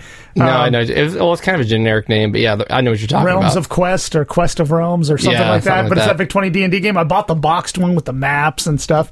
Haven't haven't played it yet, but I'm looking forward to you, it. you played Pumpkin, though, right? Oh man, I did because after you you raved about it, I put it in and played it all during Halloween. That was my Halloween game. It was great. I love that game. It's, It's my Halloween game now. So here's what we got to do, Eric. I've been thinking about putting together an order for a bunch of these cassettes and stuff Yeah. as well. yeah, Let's just let's just uh, not necessarily double it, but let's. You give me your order. I'll put the order in. okay, We'll save on shipping that that sounds great. because there's a bunch of stuff that uh, I've been wanting to get from there for a while, and it's time. The time is now. The time is now. I need to have Pumpkin. I want to get at least a cassette for every system, yeah, that would be neat. just to have it. Yep. So he, he also talks about Brick Rick Graveyard Shift for ZX Spectrum. As mentioned last month, is now going to be getting a physical release published by the Future Was 8 Bit. Also awesome. Yep, released in the next couple of weeks. I haven't played this one yet.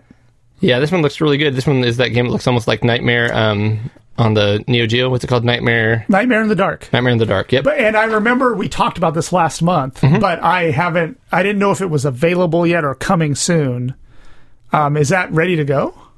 So this game's out. Yes. Okay. Um, and I think there was also a Brick Rick on the Amstrad, which is one I wanted to play. Um, but this one's specific to the 128K Spectrum. cool. And I feel like every time we give a good review to a game or talk nicely about it, apparently the Future was 8-bit picks it up and sells it. So They're listening. let's keep let's keep doing this. They're listening. Yeah, that, that's great. I, But I they wish don't that was have true. yet. They don't have any specific uh, Commodore 128 games. Eric, which one should we talk about? there are none.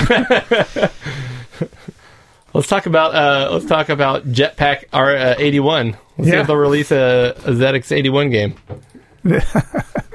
um, I want to touch on this one real quick. Yeah. Uh, we only got a couple pieces of news here left. Yeah, to be honest, it's pretty slow news month as far as big stuff. It's all small stuff, which Seems like everything's a little slower right now for some reason, but Yeah. that's all right. Um, So Retro Fighters is Retro. Fighters came out with a new product, and it's, honestly, it's a product that I normally wouldn't really care that much about, but because it's from Retro Fighters, it makes me- me excited because they make great stuff. Yeah. It's called the Duelist. It's a new controller, and what it is is just a wireless GameCube controller for your Switch. Wireless GameCube controller for the Switch. Interesting. So it's a really nice looking controller. Now, this is key for a couple reasons. One, as we already mentioned, there's a lot of GameCube layout games, which is a very unique layout. People love this layout. Yeah. And some games, like Smash Brothers, use it really well. Yep. Which is why we saw items like we did a second ago, where you can take your original GameCube controllers and plug it into some adapter to plug it into your Switch. right. But those original controllers are now going for like 35 bucks. Right. The original Wavebird, which is wireless, is like 60. That's right. Well, this is going to be a brand new, really good quality, probably better than the original controllers um, from Retro Fighters. And my guess, knowing their pricing, is it'll be 30 to 40 bucks. That would be amazing. And it's that nice GameCube uh, blue purple color. Purple Yeah. blue. That's cool. I was just using my Retro Fighter um, N64 Yeah. controller Yeah, today. we were. Yeah, we were for the for the battle. For the Battle of the Systems. Yep. Um, one more news item, and maybe we will go ahead and give a little rundown of what else we got going on this month. Okay. Tim, uh, Tim actually brought this one to our attention, but we've been talking about this for a while. We have it. Is this the one we were mainly talking about, Yes. right? Is it out now? Well, read what Tim has to say. read it so listeners can hear too. That'd be right. great. Circuit Superstars by Original Fire Games coming soon on Steam. Also to be released on Switch, PS4, Xbox One. Retro-inspired top-down racers. So that's Circuit Superstars. We were just talking about. The, we've talked about this many times. I because it just looks so good to me. I love top down racers, and this looks really well done. It looks like it has a huge like, um, not only emphasis on the racing action itself, but also on like long term campaign gameplay. Yep. And March 5th. So it should be out. It's out. That's Yeah. I think that's what it said. It came out a couple days ago on Steam.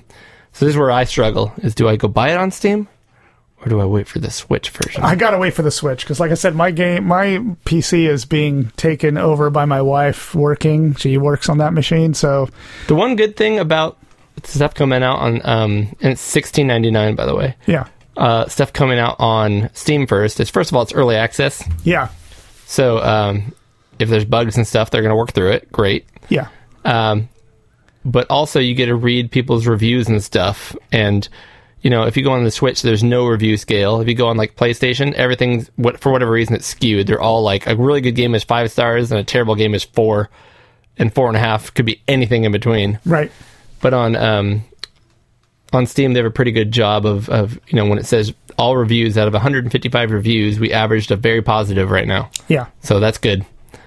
You know, there's um, there's better ratings than that, but that means you know very very positive, solid. yeah. So so far so good. Well, I, I'm gonna wait for Switch, but I, I, it is it is something I really want to get, Yep, and I hope it's not too far behind. yep. Eric, that ends our news. All right. Um, I do want to go ahead and take this time real quick to make sure you guys know what else we have coming up this month. Uh, so, of course, uh, right now we're going to hop in and hear Tim do his Tea Time with Tim segment on uh, some classic racing games and memories. Nice. Um, I went ahead to Cody's Corner, which is important to me because, as you will hear later on in the month, we've been doing a lot of pinball, like digital pinball, yes, a, lot, of it. digital pinball. and I have been too. This last month, I've played more than I probably ever have. I love that. That makes me happy. That Yeah. warms my cockles. Yeah, Um, I wanted to go ahead and explain a lot of pinball rules and how it works because I think a lot of people say, "Oh, I like pinball," and they bounce the ball around and then quit. But there's so much once you know the rules, like you can get really into pinball, like yeah, hours and hours, like I have on each table, which is when it gets better and better and better. The more you play it, the better it gets. right. So I did a pinball 101, uh, everything about kind of like what to look for, what you're doing, how to get better at it. I need to listen because I enjoy playing, but I have to admit, I, I just hit brick walls in certain games. And I just can't get my score any better. Gotcha, gotcha.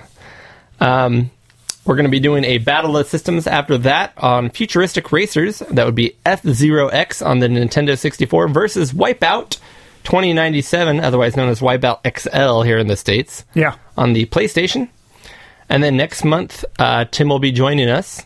We, of course, will catch up as we always do, have a massive game show of fun and excitement, which is always my favorite part of the month. Right. And then uh, we are going to be doing a six good game segment, which we are covering golf games That's right. Not to mention a game show. and the game show of, of excitement. That's right. I have I have a theme for it. You want to hear the theme? Yeah, let's uh, go ahead and hint the theme. Generations. That means nothing Nope. to me, but awesome. We'll have to wait okay. and find out. All right, well, let's go ahead and hear what Tim has to say. Hey guys, how about we take a little break? Check with our friend over the pond. That's right, it's tea time with Tim.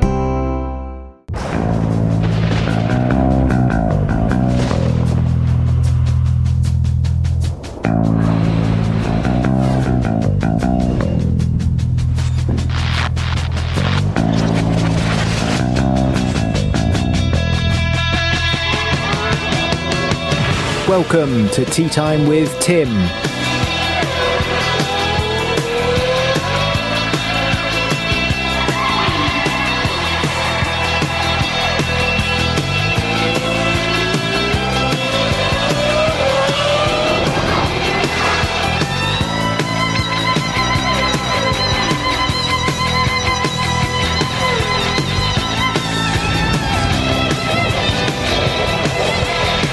This time on Tea Time with Tim, it's all about racing games.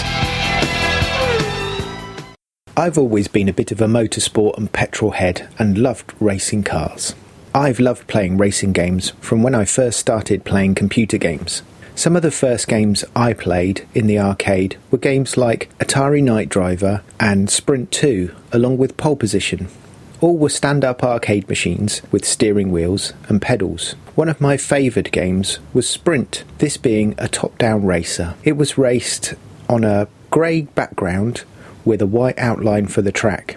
Based on stock car racing, you would slip and slide around the track, avoiding the oil slicks and trying to beat the other player to get to the next track. This is a one or two player game with either the CPU or the second player on the second of the two steering wheels. You also had four gears and a physical gear lever on the cab. This was a great racing game and spawned the spin offs like Super Sprint and Championship Sprint, with the latter squeezing up to three steering wheels onto one arcade cab. Not great these days for social distancing gameplay. After playing these games in the arcade, I started to seek out some of the racing games on my first computer, the ZX Spectrum. Some of the first I remember are games like Trans Am by Ultimate Play the Game and also Checker Flag by Psion Software.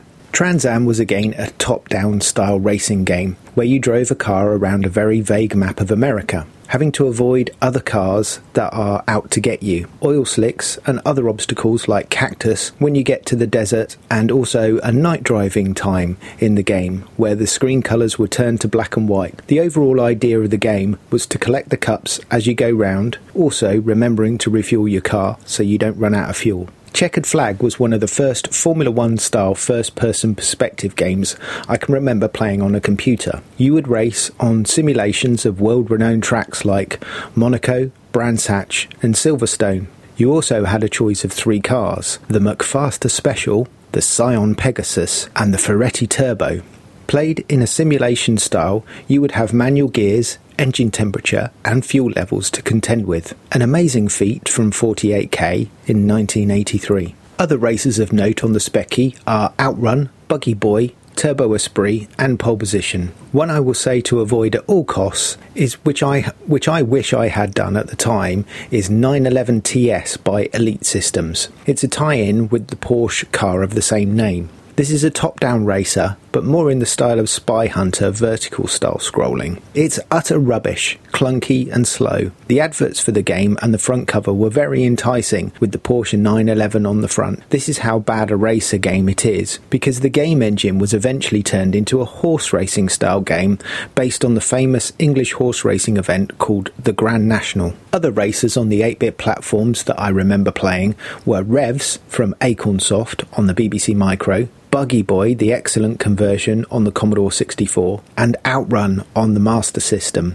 That was a really good port of the game at the time. Moving on to the 16 bit era, and there are some amazing racing games on these syst- systems, like the top down versions of Supercars, Supercars 2, Super Sprint on the Atari ST, that is near arcade perfect. You can't really think about 16 bit racing games without talking about Geoff Crammond's Grand Prix on the Amiga, ST, and the PC, with the Amiga version, in my, in my humble opinion, being the definitive version. Released by Microprose in 1991, this game had it all if you were seriously into racing games beyond the arcade quick action and the top uh, top down style races. This was a groundbreaking simulation at the time with realistic representations of famous tracks using 3D vector colored graphics. Not seen before level of physics engine, pit stops and realistic damages and car reliability, along with pit stops and crashes. This game was released to much critical acclaim and welcomed by all lovers of racing games at the time. One of my all time best arcade style racing games is the Lotus Esprit Turbo series on the Amiga. This is a coding tour de force on the Amiga and just goes to show what could be done on the system. There were a few versions of arcade racers like Outrun, but these were an utter disaster. Magnetic Fields, the developers of the Lotus series, showed what could be done on the Amiga. Other games of note on the Amiga was the top-down racing classics Micro Machines. This did not get a conversion over onto the Atari ST, as it was very much in its descendancy at the time. But put it into contrast with the fact that Micro Machines actually made it out on the Philips CDI platform. Other 16 bit classics like Acid Software's Super Skidmark series featured ray traced digitized graphics for a new graphical style experience in, in the similar style to the Super Sprint games. The Lotus series of games were also published on the Mega Drive, and that brings us on to some classic 16 bit console action. The races that I am sure you're all familiar with, like the Lotus games, did not make it to the Super Nintendo under the Lotus brand, but the game engine was used to bring the Top Gear range of games by the same developers as the Lotus series, Magnetic Field. There are many other noticeable and superb raters racers on the 16 bit consoles. Early examples were the Mega Drive conversion of Outrun, Super Monaco Grand Prix, and the second version, uh, which is GP2, which was a tie, which was also done as a tie-in with the legend that is Ayrton Senna. Who sadly passed away in hospital after a crash in the Imola Grand Prix on the 1st of May 1994 a date and race that is forever etched into my mind as a staunch Formula One fan. There were great versions of other arcade classics like Super Hang On, and later in the Mega Drive life cycle was a technical feat of bringing Virtua Racing to the Mega Drive with the enhancement processor called the SVP or the Sega Virtua Processor. It was an expensive chip to integrate onto a cartridge, and the price of the game would reflect it. It was around about £70 and around about $100. However, it was worth it as the Mega Drive version, in my humble opinion, is one of the best conversions from the arcade, with it being developed by the arcade creating powerhouse that is Sega AM R&D2 or AMD2 for short. I also think it was better than the 32X version. There has since been a nice port of Virtua Racing on the Nintendo Switch as part of the Sega Ages brand and is a top quality arcade perfect version. However, you would expect that from the Switch, but nonetheless, it's still welcome to play, be able to play this classic racer. Not to be outdone, the Super Nintendo would also fare well with some excellent racers, and maybe a game that defined console racers for all time. Racing games of note for the Super Nintendo were the previously mentioned Top Gear racing franchise, the amazing Mode 7 classic F Zero, released in 1990, that paved the way technically, of course, for Mario Kart, that was released in 1992. Still to this day, Mario Kart stands up as one of the best all time racing games on any platform for its two player groundbreaking action and the graphics at the time, and one of the most enduring and loved racing franchises for all ages. In fact, the Switch incarnation of Super Mario Kart 8 is one of the games that my daughter Danica plays the most and really could pick up and play at a young age and get better and better the more she played at it. Nintendo itself got in on the co-processor chip game with the Super FX chip that was co-developed with Argonaut Systems for the classic Star Fox game. They would release Stunt Rate Race FX, or as it was known in Japan, Wild Trax. I freely admit that I have not yet played this game to the extent where I would remember it. Maybe one or two games when it first came out. I think I'll have to revisit this game soon. The natural progression in racing games came along with the next gen, like the Saturn, the N64, and Dreamcast, moving more and more into the now popular 3D style of races, as processing power would allow you to create even more fast paced and realistic racing, like the cl- classic conversions of Daytona and Sega Rally on the Saturn. Also, the Saturn boasted an arcade perfect version of Outrun on the Sega Ages pack, alongside Space Harrier and Afterburner. Races of note on the N64 were, of course, Mario Kart 64, Diddy Kong Racer, F Zero, and Star Wars Episode 1 Racer. While there were some excellent cartoon style races on the N64, it was not well known for its hard edge racers like Daytona and Sega Rally on the Saturn. The N64 and the Saturn couldn't really hold a candle to the king of all time consoles when it comes to moving the racing genre on in the mid 90s, and that was the Sony PlayStation.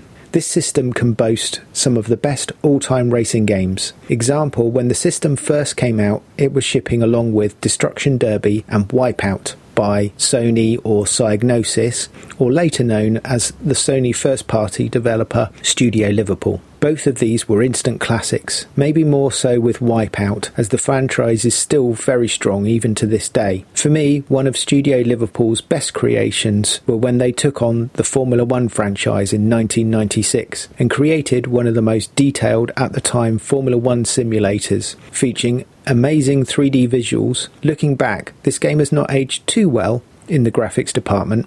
However, it set the tone for F1 and single seat racing games going forward. The level of details in the textures on the cars, simulation aspects, and the realistic physics engine made this another genre shifting title. One of the features of the game was the PS1 link cable that allowed you to link two PlayStations together and go head to head racing with your friend. I can remember doing this with a good friend at the time who now lives not too far away, but thanks to COVID, we've not been able to meet up to do any gaming, but I'm sure we will do in the near future when things get better. Of course, there are so many great races on the PlayStation, and you cannot mention PlayStation and racing games without talking about Ridge Racer. For me, this was the reason to get a PlayStation at release. At the time, the big sit down version of Ridge Racer was sweeping the arcades, and I can remember there is even a version called Ridge Racer Full Scale. This actually features a real MX5 sports car that you sit in and use the control gear of the car to drive the car in the game. It has three massive projector screens powering the setup. I know there was one of these remaining on the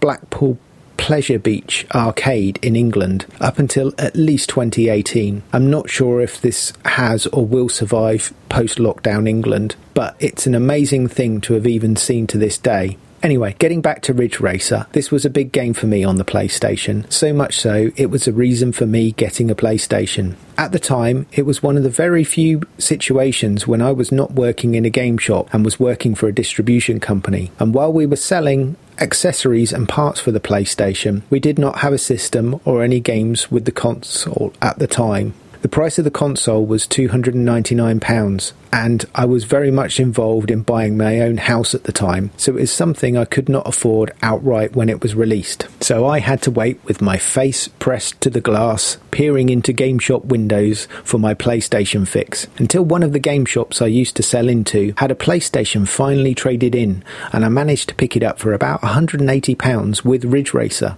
The PlayStation version was top quality, and one of the other things I remember, apart from the game being totally awesome and how close it was to the arcade game in play and graphics, was that it actually had another game while you waited for it to load, namely Galaxians. So not only were you treated to one of the best arcade racing game conversions of all time, you could also play the excellent, excellent Galaxians while you waited for it to load. Top quality stuff from Namco there. The Ridge Racer franchise would go on to be a constant great seller on the PlayStation with Ridge Racer Revolution, Rage Racer, and R4 Ridge Racer 4.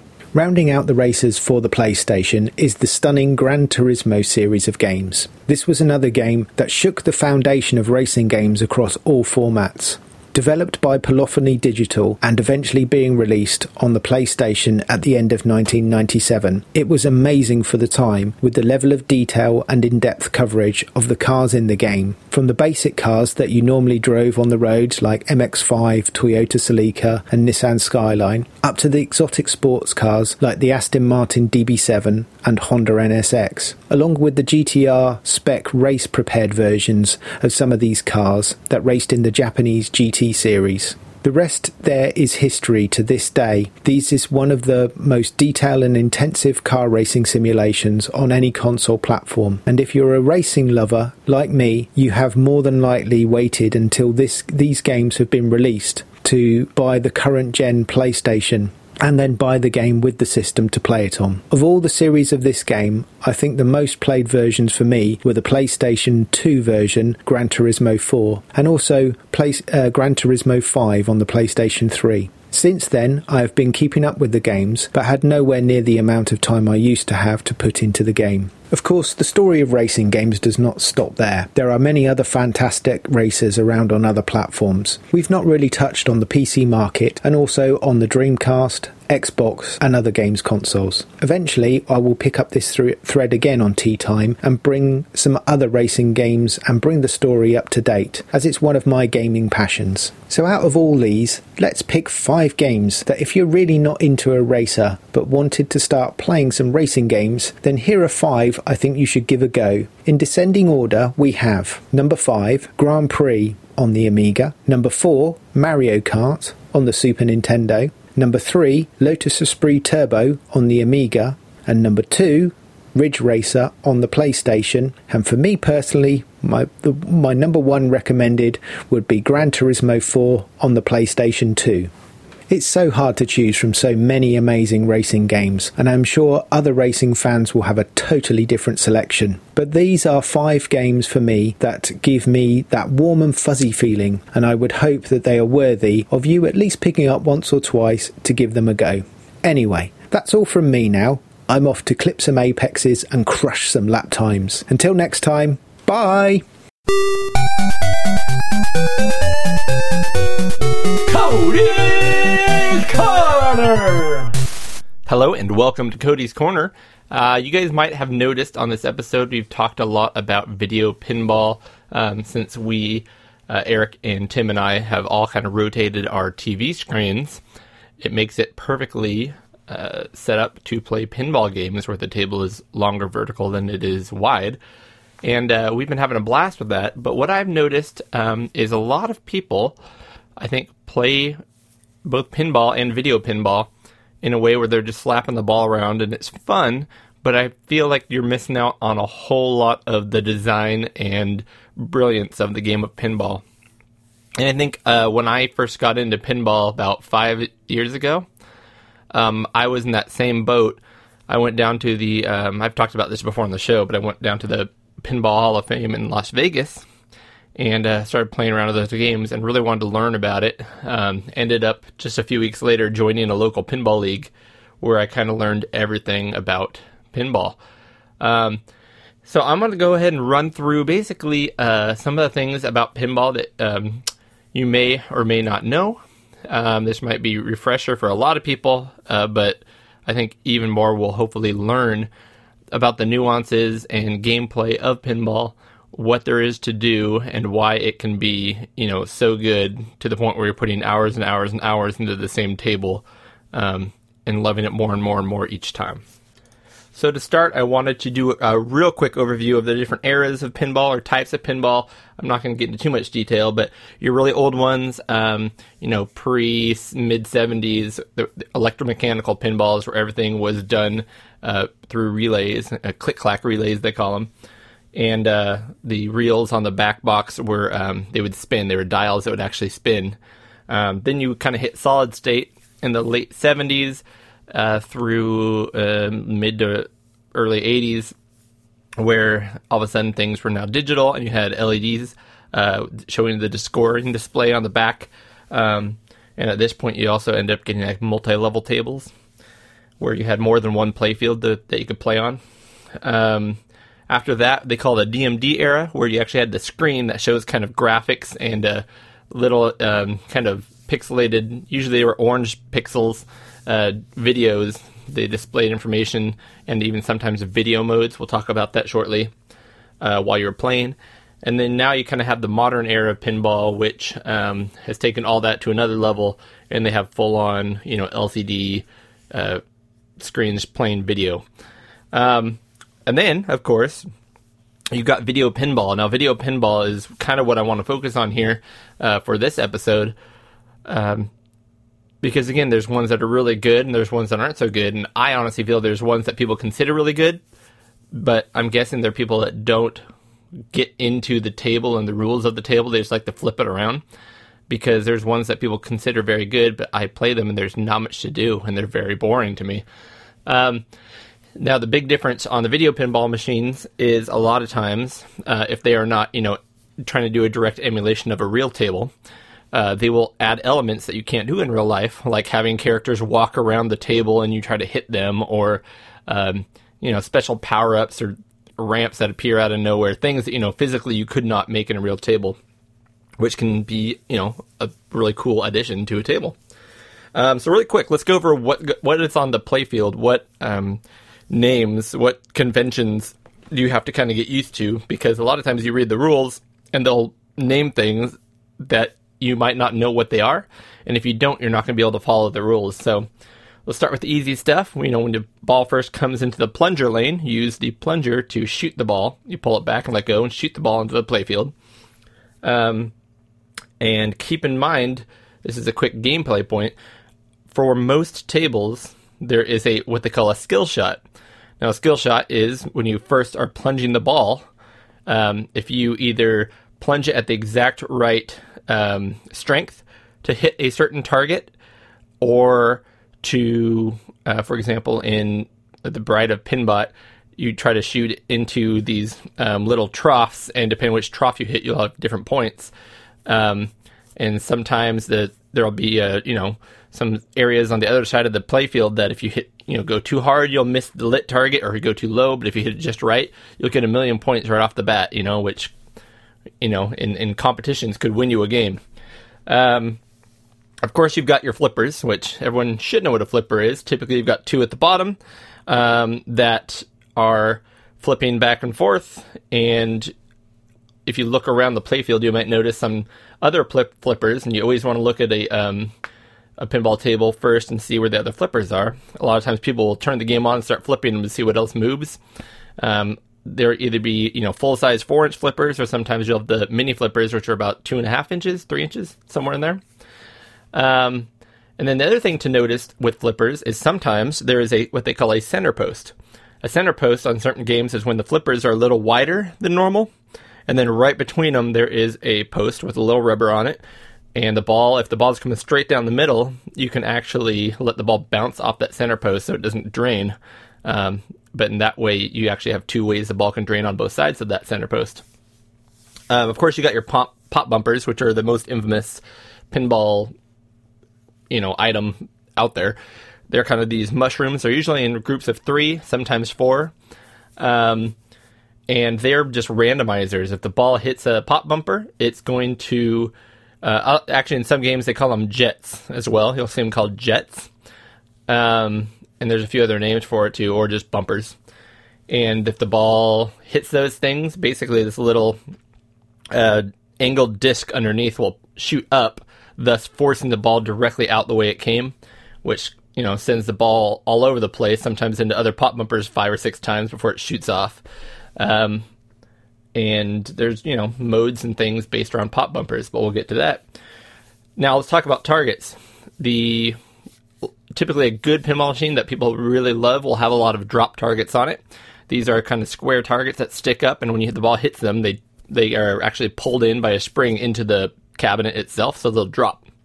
And typically, you hit all the drop targets in that bank. They'll call it a bank because if you look underneath, it's actually one unit with maybe let's say four drop targets on it. And um, once you hit knock them all down, the system knows that they are all down, and it'll shoot a solenoid, which will push all four of them back up. Typically, um, so you'll see a bank of targets, and those are typically drop targets. Uh, if they're not drop targets, they are spot targets, which are essentially a bank of, you know, or it could be one target all over, you know, random places or a bunch of them together, but they are usually round. Not always, usually round. A lot of times they'll have a little metal dot in the center. And essentially, all those are doing is if the ball hits them, they make contact with a, a leaf switch behind it, and they just register a hit. Um, spinners, you, you, uh, you know, a very infamous pinball term is the spinner is lit.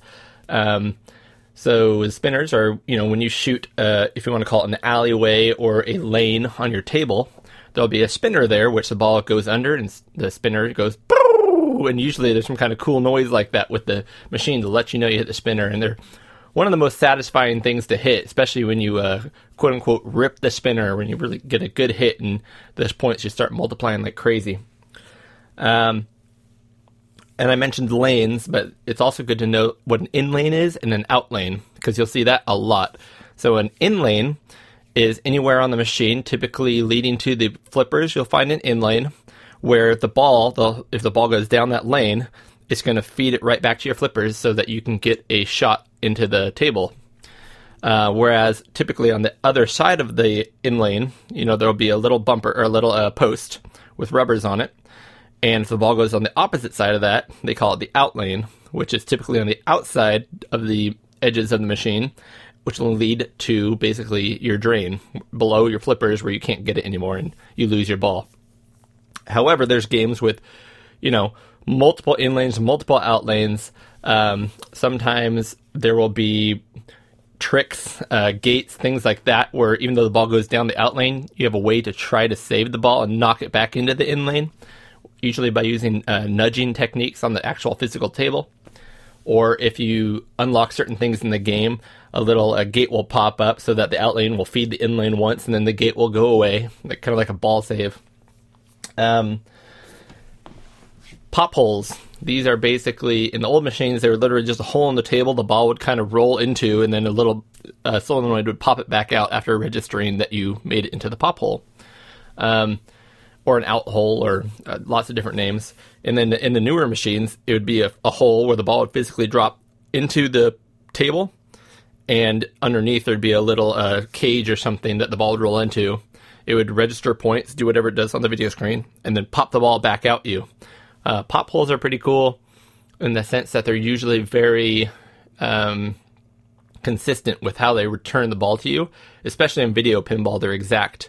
So a lot of times, what you'll want to do is hit the ball into the pop hole, knowing that when the ball comes out, it's going to go a certain direction. Let's say it's going to hit pretty hard on your left flipper, which if you just leave it alone and don't flip, it should bounce right over to your right flipper, roll up the uh, in lane, and you can hold your flipper down and catch the ball easily so you can line up your next shot while holding the ball, which is a, a technique you're going to hear a lot about. Um, we mentioned that there's multiple levels on a lot of these tables. So uh, I think Black Knight was the first table that actually had a an upper level rather than having a single playfield level. It had a, a higher one. And then games really took this to the extreme with games like uh, Haunted House or um, Black Hole, where they actually put a level down below the bottom playfield, and then there was actually a window in the middle of your normal playfield, so you could see down below. and then Haunted House had that below and one above, so they actually had three levels, which not a whole lot of machines. I can't think of another one right now that does that. I think there might be one or two. Um, then you've got your your habit trails, which um, are kind of like when you shoot a ramp or you shoot a uh, which a ramp, of course, would be a a lane that goes up to a higher level, or a habit trail, which would be like um, either plastic or made out of metal. Um, where you can hit a ball and you know it kind of goes all over the table on this trail and spits it out somewhere else. Um, these create all kinds of fun scenarios. And then what you'll hear a lot of times is a table will have a couple of toys, which are basically table specific items. Um, in a lot of the newer machines, they'll have like a character, like in the Metallica pinball, they have a picture of, um, what do they call him? Eddie, I think they call him. No, not Eddie, that's Iron Maiden. But they'll have a, a Sparky. Sparky, there you go. Uh, they'll have a, a toy there, and if they call it a bash toy, it's something that the whole point of it is just to beat it up with the ball. Um, so a lot of games will have multi balls built into them, where you're trying to hit the bash toy a certain number of times to get some kind of jackpot, uh, which we'll talk about that shortly. Um, and then toys can take all kinds of different, you know, unique twists and turns. Some tables uh, will have a spinning disc in the center that randomizes where the ball goes, or all kinds of things. Um, so let's talk gameplay because this is really where the rules come in, and I think this is where people lose it. They just kind of hit stuff and see what lights up, and they think it's fun, and it is. But it's so much better if you know what you're doing. We already talked about the, the skill shot. So then there's something called a ball save. Now, typically, a ball save, uh, especially on newer machines, is something where, uh, depending on how long your ball save is, um, let's say you shoot your, your ball out of the uh, shooter lane, you plunge it, and it might say, okay, you've got a six second ball save, which means if the ball were to come out of the plunger and hit some stuff and then go right down the drain or right down the out lane without you having a chance of even touching it uh, within six seconds, it'll put a new ball right back into the shooter lane and shoot it again. Sometimes automatically, sometimes you don't get a second chance at a skill shot. Uh, it'll just automatically shoot it at full power. But that is called a ball save. And you can unlock those during the game sometimes. So keep in mind, if, if you're doing certain things and you know there's a way to get a ball save, um, or a kickback, they might call it, then you can do that, and that'll save you one time from losing your ball. Um, a big one is multipliers. If you look on the table, there's certain things you can do to increase your multiplier. Um, multipliers might be specific to different things. Like maybe you hit a bank of targets three or four times, and it will keep increasing your spinner multiplier until the point uh, the spinner is lit or something like that. And now every time you rip that spinner, instead of getting 500 points a spin, you're now getting 10 times that, so 5,000 points a spin. And then you rip it really hard, and all of a sudden you get 20 spins and just huge, you know, everything goes crazy and it's exciting and fun. Um, so look for multiplier, multipliers, which are really a key element to pinball. Um, on some g- machines, you'll see it uh, called special, uh, an item called special. Typically, older machines, and uh, you know they'll say, "Hey, get the special." So, depending on that's an older term that depending on the arcade, the person who ran the arcade, they'd be able to set the special up as either an extra ball or an extra game, or sometimes it's just a huge bonus in points. It's kind of something for them to play with. Um, so if you know they wanted to be hard butts, they can just put points in there. Uh, if they wanted to be very forgiving, they would give you a free game. In some games, it was so easy to get a special, you just could play forever. Um, so special is kind of a weird term that doesn't mean a whole lot. It just means look up what the special is so you know what you're doing. Um, now we got modes and timers. Now these this is really where pinball gets good.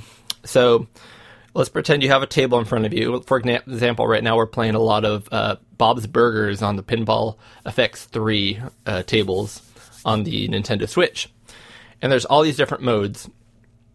Now, what's a mode? Um, so a lot of times it'll be like if you do this certain set of things, a mode will start. So, for example, in Bob's Burgers, if you hit the um, oh, I forget what hole it is, but the out hole three times in a row, it starts a mode called uh, where where you serve customers food.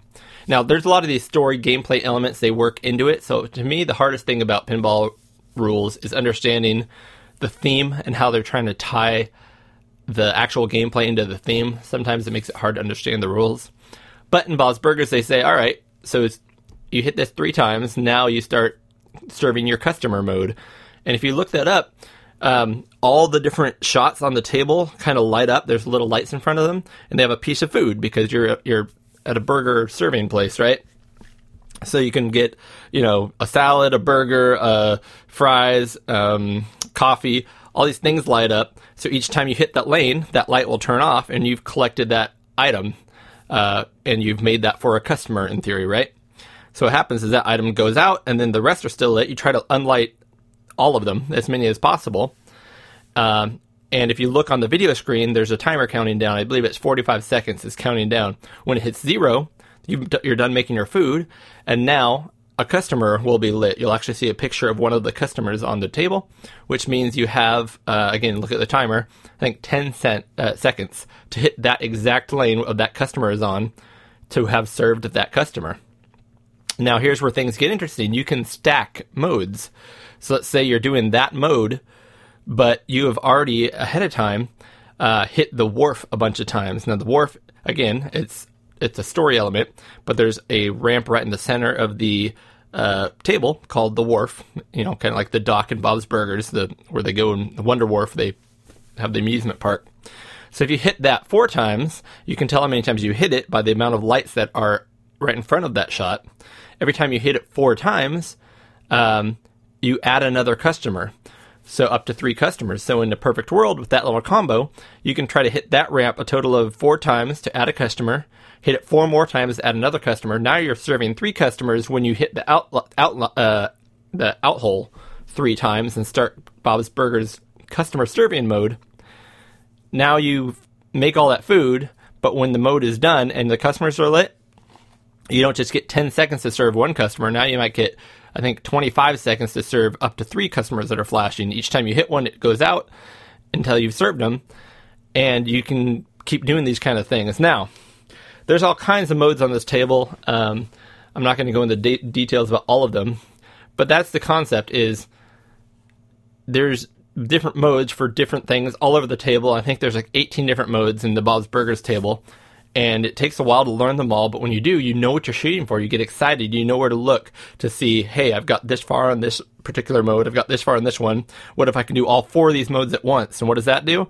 Well it means each time you hit that lane when all the modes are going you're getting those multipliers and those points for all four modes at once. Um, and it's called stacking modes. Now the final mode for any uh, for most modern pinball tables is called wizard mode. And essentially, if you want to say there's a way to beat a pinball table, essentially it's by completing wizard mode. So, on Bob's Burgers, if you do everything I just told you and feed three customers, well, there's a total of five customers on the board. So, if you do that again a second time and feed two more customers and complete serving all five customers, it enters wizard mode. Um, now, wizard mode is again where you can get the most points. Um, you know, in the matter of about 45 seconds, which I think is how long that wizard mode is, you could get be getting jackpots and super jackpots and all kinds of crazy things that might take your score from 80 or 800. It, the scores are stupid, but like 80 million or whatever it is, up to like 190 million in one mode. Um, so and then so I guess that brings up to the point of the jackpots. So I kind of mentioned uh, jackpots and super jackpots. If you're within a mode, a lot of times, a lot of times with a multi-ball mode where there's more than one ball on the table at once, and you're just flipping them and trying to keep them alive. You also want to be trying to hit certain shots that are lit that say usually say jackpot on them, and obviously the jackpots uh, are are big time. You know, a lot of times they'll be like five million or uh, super jackpot, there might be one harder to get one. Typically, if you look up, like on Bob's Burgers, there's a, a mini flipper up in the right hand upper right hand corner, and so while you're juggling all these balls, that that uh, little tiny flipper is hard to, to remember. And if you can get that flipper to hit the ball just right, to shoot it sideways across the table and go up this kind of small secondary ramp, you get a super jackpot. And so while the other ones might be 5 million, the super jackpot's like 20 20 million or 25 million, something, you know, much larger. Now, multi-ball is another mode that most tables have, and they usually have one or two, maybe even three different variations of a multi-ball. Um, so, kind of things to, to know about multi-ball, which is interesting. Uh, and again, it's different for each table, but it's very interesting to know that you'll be playing with one ball, you undo multi-ball, and all of a sudden, balls start shooting out of the shooter lane or another part on the, t- on the table. And you might have a three ball multi ball, sometimes even a four ball. Um, I think the most ridiculous actual table, I think, has an eight ball multi ball, which is just, it's hard to make any ball go anywhere because you're constantly hitting the other balls rather than hitting ramps or things. Um, but typically it's going to be three or four. Um, and it's interesting because they they usually last as long as you can keep the balls in play. Um, so if we hadn't talked about it before, one of the main things you're going to want to learn how to do really quickly to, to be able to do any of this stuff is to stop flipping randomly. Uh, with multi-ball, it's, it's hard. You do a lot of flipping randomly, but um you're going to want to learn how to catch the ball by holding the flippers down and have the ball sit in that little pocket between the upright flipper and the lane next to it. Now, what that allows you to do is stop everything, look around the table, look what you need to hit, and it creates a um, a litmus test, a uh, a baseline for when that ball is right there, and you lower your flipper, and it drops down. You know exactly how far that ball rolls down the flipper before you flip it. It's not random anymore. It's that ball is always there, and when you release it, it's going to roll down at the same speed every time, so that when you flip, you're flipping against the same, um, you know, trajectory, the same. I don't know the word physics of the ball, and you can hit the lanes or the targets you're trying to hit. Um, you're going to learn on each table where to hit that ball on that flipper to hit different things. You, there's usually a, a shot that's typically the hardest off the very tip, bottom tip of the flipper. Um, and that'll go, of course, at a very low angle across to the other side of the table. And it's usually a more dangerous shot because you don't want the ball going back and forth and bouncing off of pop bumpers and things you don't want. Um, you typically want the the game to play in your favor by hitting things solidly, knowing exactly how they'll return to you, catching that ball, and then you know making your next shot. Uh, you want to be in control of the ball. Uh, so in multi-ball, obviously a lot of that goes out the window, but as long as you keep those balls going without dropping them, you're going to score a lot of points and keep the mode going. Now, let's say the multi-ball mode is 30 seconds. Most multi-ball mo- modes are going to give you automatic balls for 30 seconds. So if you lose one out in out lane or between your flippers, it'll usually uh, shoot right back out a new one, a new ball out your shooter lane and keep the, the multi-ball mode going until the timer runs out, and then it's up to you to keep them going. Uh, when you get down to one ball again, the mode is over. If you lose all your balls, of course, you, you still um, lose the game or lose, actually lose your ball, lose your turn. So there's a lot to process, a lot more to talk about pinball. Um, I think another thing I would just want to mention too is like Bob's Burgers is a very flow game. So a lot of these tables will have different um, designs or mentalities to how the, the gameplay works. Games that have a lot of flow are going to have a lot of ramps that return the ball back to your flippers so that you can go, okay, I want to hit wharf, wharf, wharf, wharf four times in a row. You can hit that over and over and over again. You got your second customer. Great. Now hit the out hole. And now we hit the out hole. The out hole shoots back out, hits that left flipper, goes back to the right, catch it, let it drop, hit the out hole again. Uh, three times, start Bob's customer mode, start hitting all those ramps, adding those up.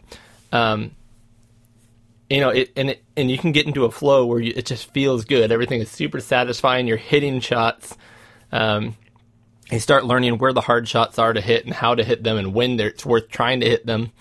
Um, and then you have to learn how to nudge the ball because if the ball is coming towards an out lane and you just watch it go down the out lane or bounce, start bouncing on the the posts, and you just go no no no please don't please don't, then you're doing it wrong.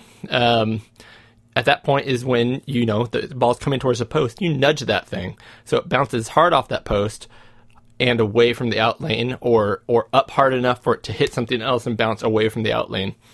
Um, same thing is if the ball's coming down the middle between your two flippers, and you don't think you're gonna be able to get it, you nudge the table to the right and hit the right flipper. If you were actually playing a physical pinball, you literally slap the side of the pinball table hard. And what that does is the ball, of course, doesn't move, but the entire pinball machine moves, you know, a quarter of an inch uh, while you hit the flipper, thus catching the ball and knocking it in a different trajectory to keep it from going down the center. Now, there's all kinds of cool nudging te- techniques that you can use above and beyond that, um, which it gets, you know, you have to learn the table more and you have to get more used to it. For example, on Fish Tales, which is another game on the Pinball FX table and a real table, there are some shots that when it's coming down a certain ramp, it wants to go right down the middle and you're going to lose control. Even if you like smack it and try to catch it, you're going to send it off in another out of control trajectory. So if it's coming down that ramp and it's rolling down the left side of the ramp and you nudge the left side of the table, now instead of going down towards the middle, it's going to come over a little harder towards the right flipper and you can catch it. So I use the nudge ahead of time to make sure I don't have to do a last minute evasive thing. I just nudge the table slightly. Now, of course, everybody who knows pinball at all knows if you nudge a table too much, it will tilt. And tilt is when there's actually a physical hanging metal pendulum inside the pinball machine that you can't see.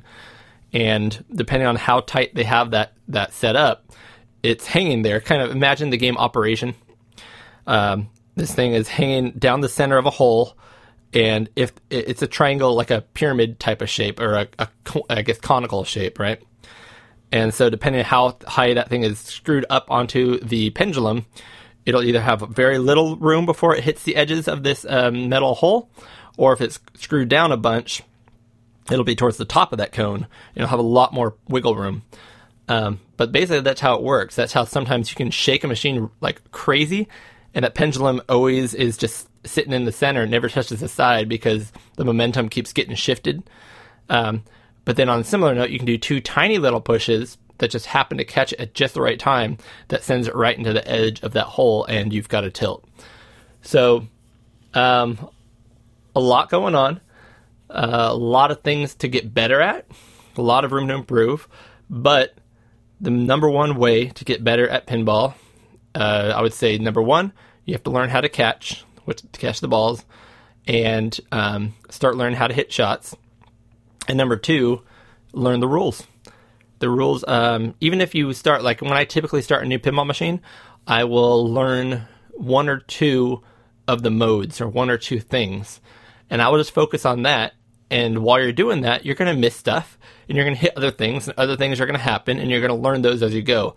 You don't have to sit there and read all 20 pages of rules in Pinball FX on a table to enjoy the table. You can read the first one page or two, try to shoot for those, try to do those things, and while you're doing that, other things will open up. Learn a machine slowly while you play it. Learn what shots do what and how what shots are safe to hit, knowing that when they come back out towards you, you can catch it easily to allow yourself to pause and set up again to go for the next target. Um, I gave a lot of information. I talked for way too long, but I really think if you get into pinball the correct way, it's it's so fun. It's very uh, engrossing, and especially now that we're on Pinball FX three on the Nintendo Switch. Um, please, uh, like in our Discord, if you guys are part of our Discord, I put up my um, Nintendo Switch username or friend code, whatever you call it. And uh, I would love to get as many people on here playing these as much as possible. If you have not played any Pinball FX 3 on the Switch, which is kind of our desired platform right now, um, it is free to download the program, and you get one free table called Sorcerer's Lair, and it is a great table. It's one of my, actually, I think it is my favorite table so far, and it's the free one. Um, highly recommended, and it's really cool to see everyone's scores up there and compete. Um, so reach out to us on either Twitter and ask for our friend codes, um, or if you're in our Discord, we can post them up in there. And I'd love to see you guys out there on the tables. Thank you much. And we are back live in Pixel Gaiden Studios with Eric, the. I'm trying to think of a cool name for you. There's no cool names for me. What was your high school nickname, Eric? I did not have one. Bruiser. Um, let's go ahead and grab ourselves some beers Yes. before we hop right back into uh, a segment here. We're gonna do some tall boys. Get these, I- get let's- these done early. Like it. So Eric provided something here. I almost went this way actually, but you did so good. Uh, I'll let you. I'll let you describe your beer. Yep. So this is from El Segundo Brewing Company, uh, which is local. El Segundo is pretty local. It's in California. I heard it's the second. El Segundo. El Segundo. C- Casa Azul. This is a lager obscura, which the description talks about how it is more like an amber lager. I was gonna say it's very dark. I'm pouring Yep. it right now. So it's not like a light, kind of a light colored lager. Um, supposed to have a lot of malt forward flavors. Uh, per the description. And you say supposed to, so you haven't had this, I can tell. I have not, Cool. but it came highly recommended, so I have a lot of uh, a lot of faith in this one. Good. Well, let's go ahead and say cheers, my friend. Oh, hold on, Cheers. Cheers. Was actually delayed. that's all right. This one is four point. What is this? Four point six alcohol content. Um, it comes in a pretty cool. I like the way the the can looks. It looks pretty cool. Yeah, it makes me feel like I'm um It's like neat colors. yeah. Like I just uh brought in a cattle for harvest. I don't know what I'm saying right now. I just imagine myself on a ranchero. Yeah, yeah, yeah, yeah. know? Yeah, I know what you're talking about. Like I'm about. sitting on the front porch smoking a hand rolled cigarette. and we're about to uh yeah, celebrate a quinceanera. Cool. All right, let's taste this thing. Yep. Go ahead. So I'll, let me. Re- I'll read the side here. We built our name brewing clear West Coast IPAs with an exorbitant amount of hops. So the last thing you'd expect from us is a great American Beer Fest gold medal winning malt forward amber lager. Yet here we are. If malt is your game, this lager is your Huckleberry. Huckleberry. They ruined it by saying that. Yeah. Huckleberry Hound. All right, well, I tasted it. Yeah. What, what do you, What do you think? Uh, and I'll pick the. It's Casa Azul. which means blue. Blue house. Although there's no blue house on the can. No, That'd be too uh, straightforward. reminds me. The can, the can reminds me of like a ranch. So let's do it out of uh, Casa Azul. Let's do it out of like uh, fifty-four Mexican ranches. Okay, okay. So I thought you were going to go with uh, it's called it reminds you of a ranch and it's Casa Azul, which means blue. So out of like 25 blue ranch Doritos, blue ranch, blue cool ranch, ranch, cool, ranch, Doritos. which is in a, blue bag. It's in a blue bag, exactly. That's where my mind goes. Well, I'm going to be honest. I'm, it's it's good. It's good. It's good. It's got it. It's different.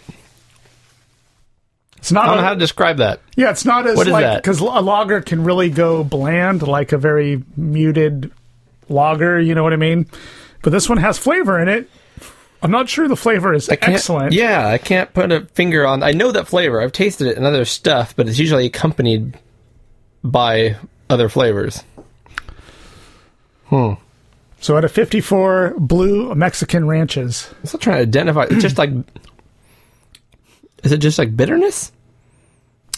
I think it's malt. I think it's the malts. Yeah, I, I'm usually assuming malt with like sweet. but It's not sweet at all. It's not It's sweet very. at all. It's dry, It is very dry. Yep, as as you would expect. dark and dry. hmm.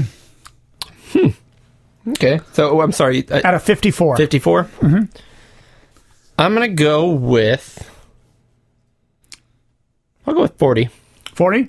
I was going to pick 39. Okay, Yeah, I mean it's not bad. it's not bad. It's a good easy drinking beer, but it's just dry. If I was at a bar where they had like Bud, Bud Light, and this, I'd buy this, yes, hands down. but if they had Beeline, I'd buy that. yep, So they had good. an yeah. All right, cool. fun taste experience, Yes. and uh, you have two more cans, and that's I would drink those too. So Yep. You have oh, them? I Good. will. Oh, I will. I just don't think I'd buy it necessarily on purpose again unless there was no other option. Right. All right. All right, guys, We got a battle. we do have a battle. Battle of the systems.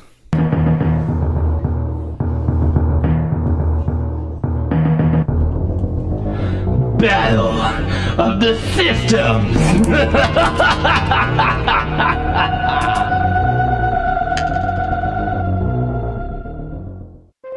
Don't mind me, I'm just playing Alex Kidd. So, what game do you want to start fun. with? what game do you want to start with today? We have two contenders Wipeout 2097 or XL if you're here in the colonies. Or we can talk about F Zero X on the Nintendo 64. Which one would you like to start with? so I want to start with. I think I want to start with Wipeout because that's the only game I've played any of before this. Okay. I've never played X Zero X before this. Oh, you hadn't. No. Okay. I, I played a ton of X uh, F Zero on the Super Nintendo. Um, but Gotcha. I've never played any other F Zero except for that. So my experience is almost the opposite. I've played a lot of F Zero X, um, and I wouldn't say a lot here and there, but it's since I have a hard time finding great games on the N64. I would go a lot to F Zero X because I think it is a very smooth and excellent racer. But Okay. um, not to give away, not to give- Excellent. exactly. um, but I but Wipeout, I've played the original one a lot, but I didn't play this one XL a lot. So my experience is almost the opposite, which is good. Okay. We will we will contrast each other. We will compare and we will contrast. I'm going to contrast the heck out of you. Oh.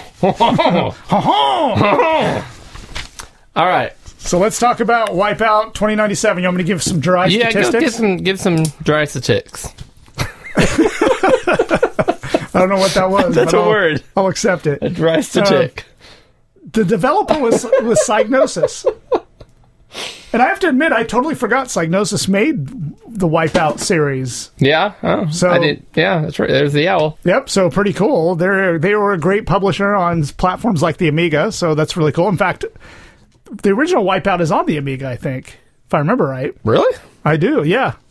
In fact, look, platforms for this game is on, there's one on the Amiga. Really? Yeah, I don't know how the Amiga would pull that out. We're gonna have to check that out before we finish. exactly. Okay. Um, even on the screen, it says right here it came out for in '95 for the PlayStation, PC, and later on the Saturn. Yeah, They they didn't mention the Amiga, Eric, on this video. it's, it's possible my information's wrong.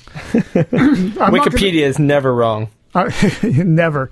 I'm not going to go through the programmers and artists, but there's quite a few of them. This game was good enough to to create a whole series. I mean, there was a series, a Wipeout series, multi- with multiple games. Um, the platforms this lists: PlayStation, Windows, Sega Saturn, Warp OS, which I don't know what that is, Mac OS, and the Amiga. Um, the release date on this one was September 30th, 1996. Um, that was in that was in North America. um, it is single player and multiplayer. So Okay. there is a single player and multiplayer mode. So where do you want to That's begin good with this one? information. Yeah, Once again, Wikipedia has raised more questions than answers. exactly. And now I need to know what Warped OS is, and I need to figure out what the heck Wipeout on the Amiga was. yeah, Um, So, really quick, my history with this game. Hmm. This was probably the game I've talked about it in the past where I think of PlayStation, even back then and to this day. When I think of PlayStation, I think of so pixely that I can't tell in a still shot what, what I'm looking at. right. But when it's moving, it makes sense. Um, and so I just remembered looking at this in different magazines and stuff and thinking, like, that looks terrible, like, from the beginning.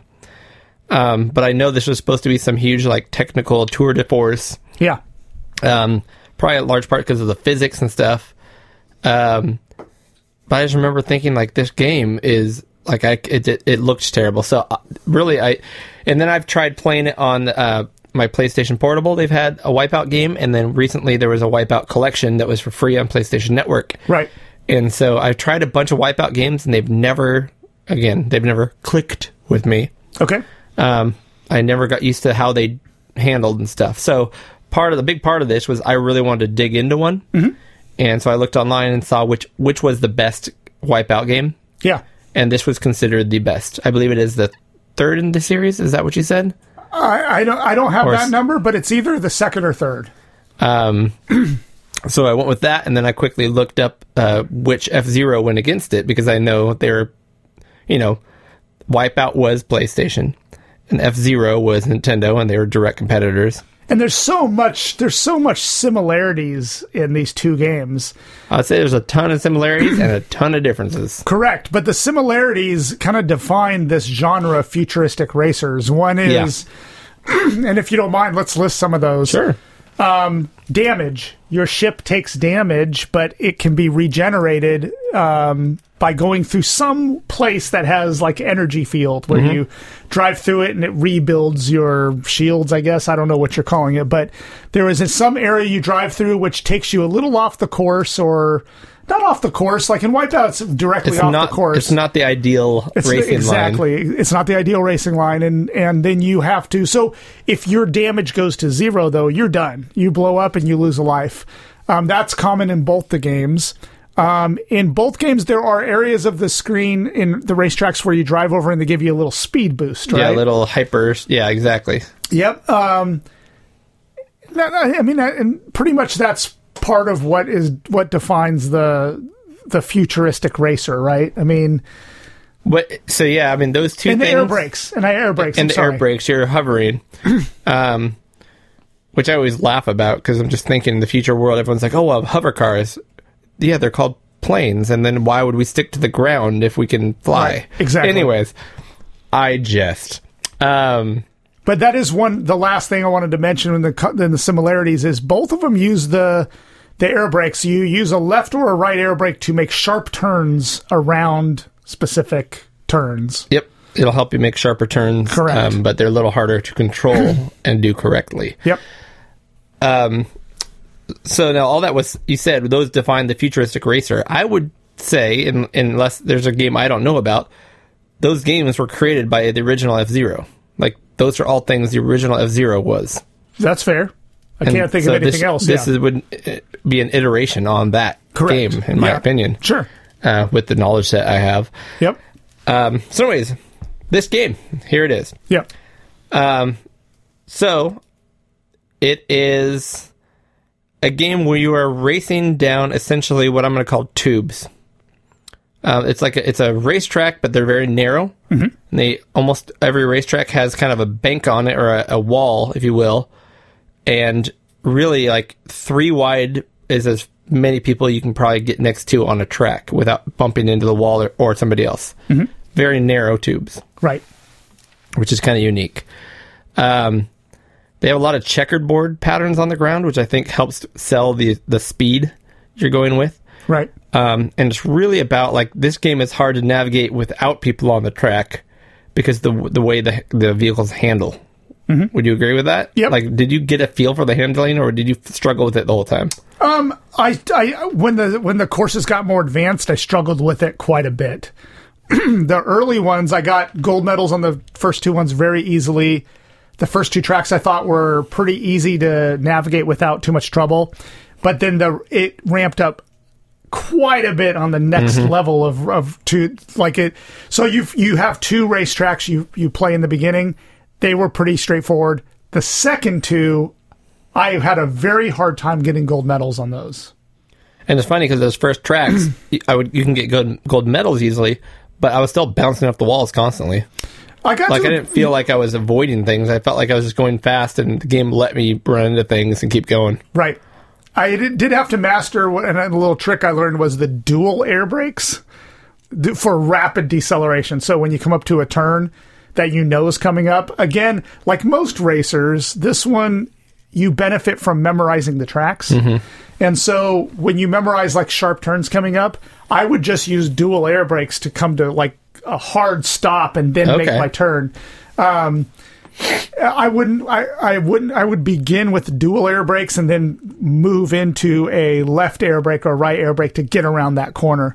Um, but with that said, I didn't get. I mean, I did eventually get one gold medal in the second batch of of tracks, but I was bouncing around and like Yeah. just just almost out of control the whole time. Yeah, that's kind of been my experience with all the Wipeout games I've played, and so I was hoping this one would really like open it up for me. You can obviously tell that like this one did not win for me um, over the other Wipeout games, which I was hoping it would. I gotcha. I was hoping this would be like the key one that makes me go, ah, got it. Right. And I, I, I will tell you the one thing that really I liked about this game, because one thing I do is I do completely agree with you on the graphics. Like they seem very pixelated. Um, it, it, it is smooth, but it doesn't look smooth. Do you, if that makes any sense? like the driving Gameplay is smooth, is smooth, but the, game- graphics are jerky. Uh, the graphics are a little blocky and a, that which creates almost a jerkiness to it. Um, definitely, and I and there's no getting around this without comparing them already. But like when you compare it to an F Zero X, that thing is silky smooth. yeah. I mean, the graphics are crisp and it's very, very smooth. That's one thing I'll give to F Zero X. This game, you do get lost in the pixels sometimes. Yeah, now this game you're much closer to your ship, and mm-hmm. there, everything's kind of flying past you. Yep. So this is a much more visceral experience than F Zero. I will tell you that though I had so much fun with the weapons.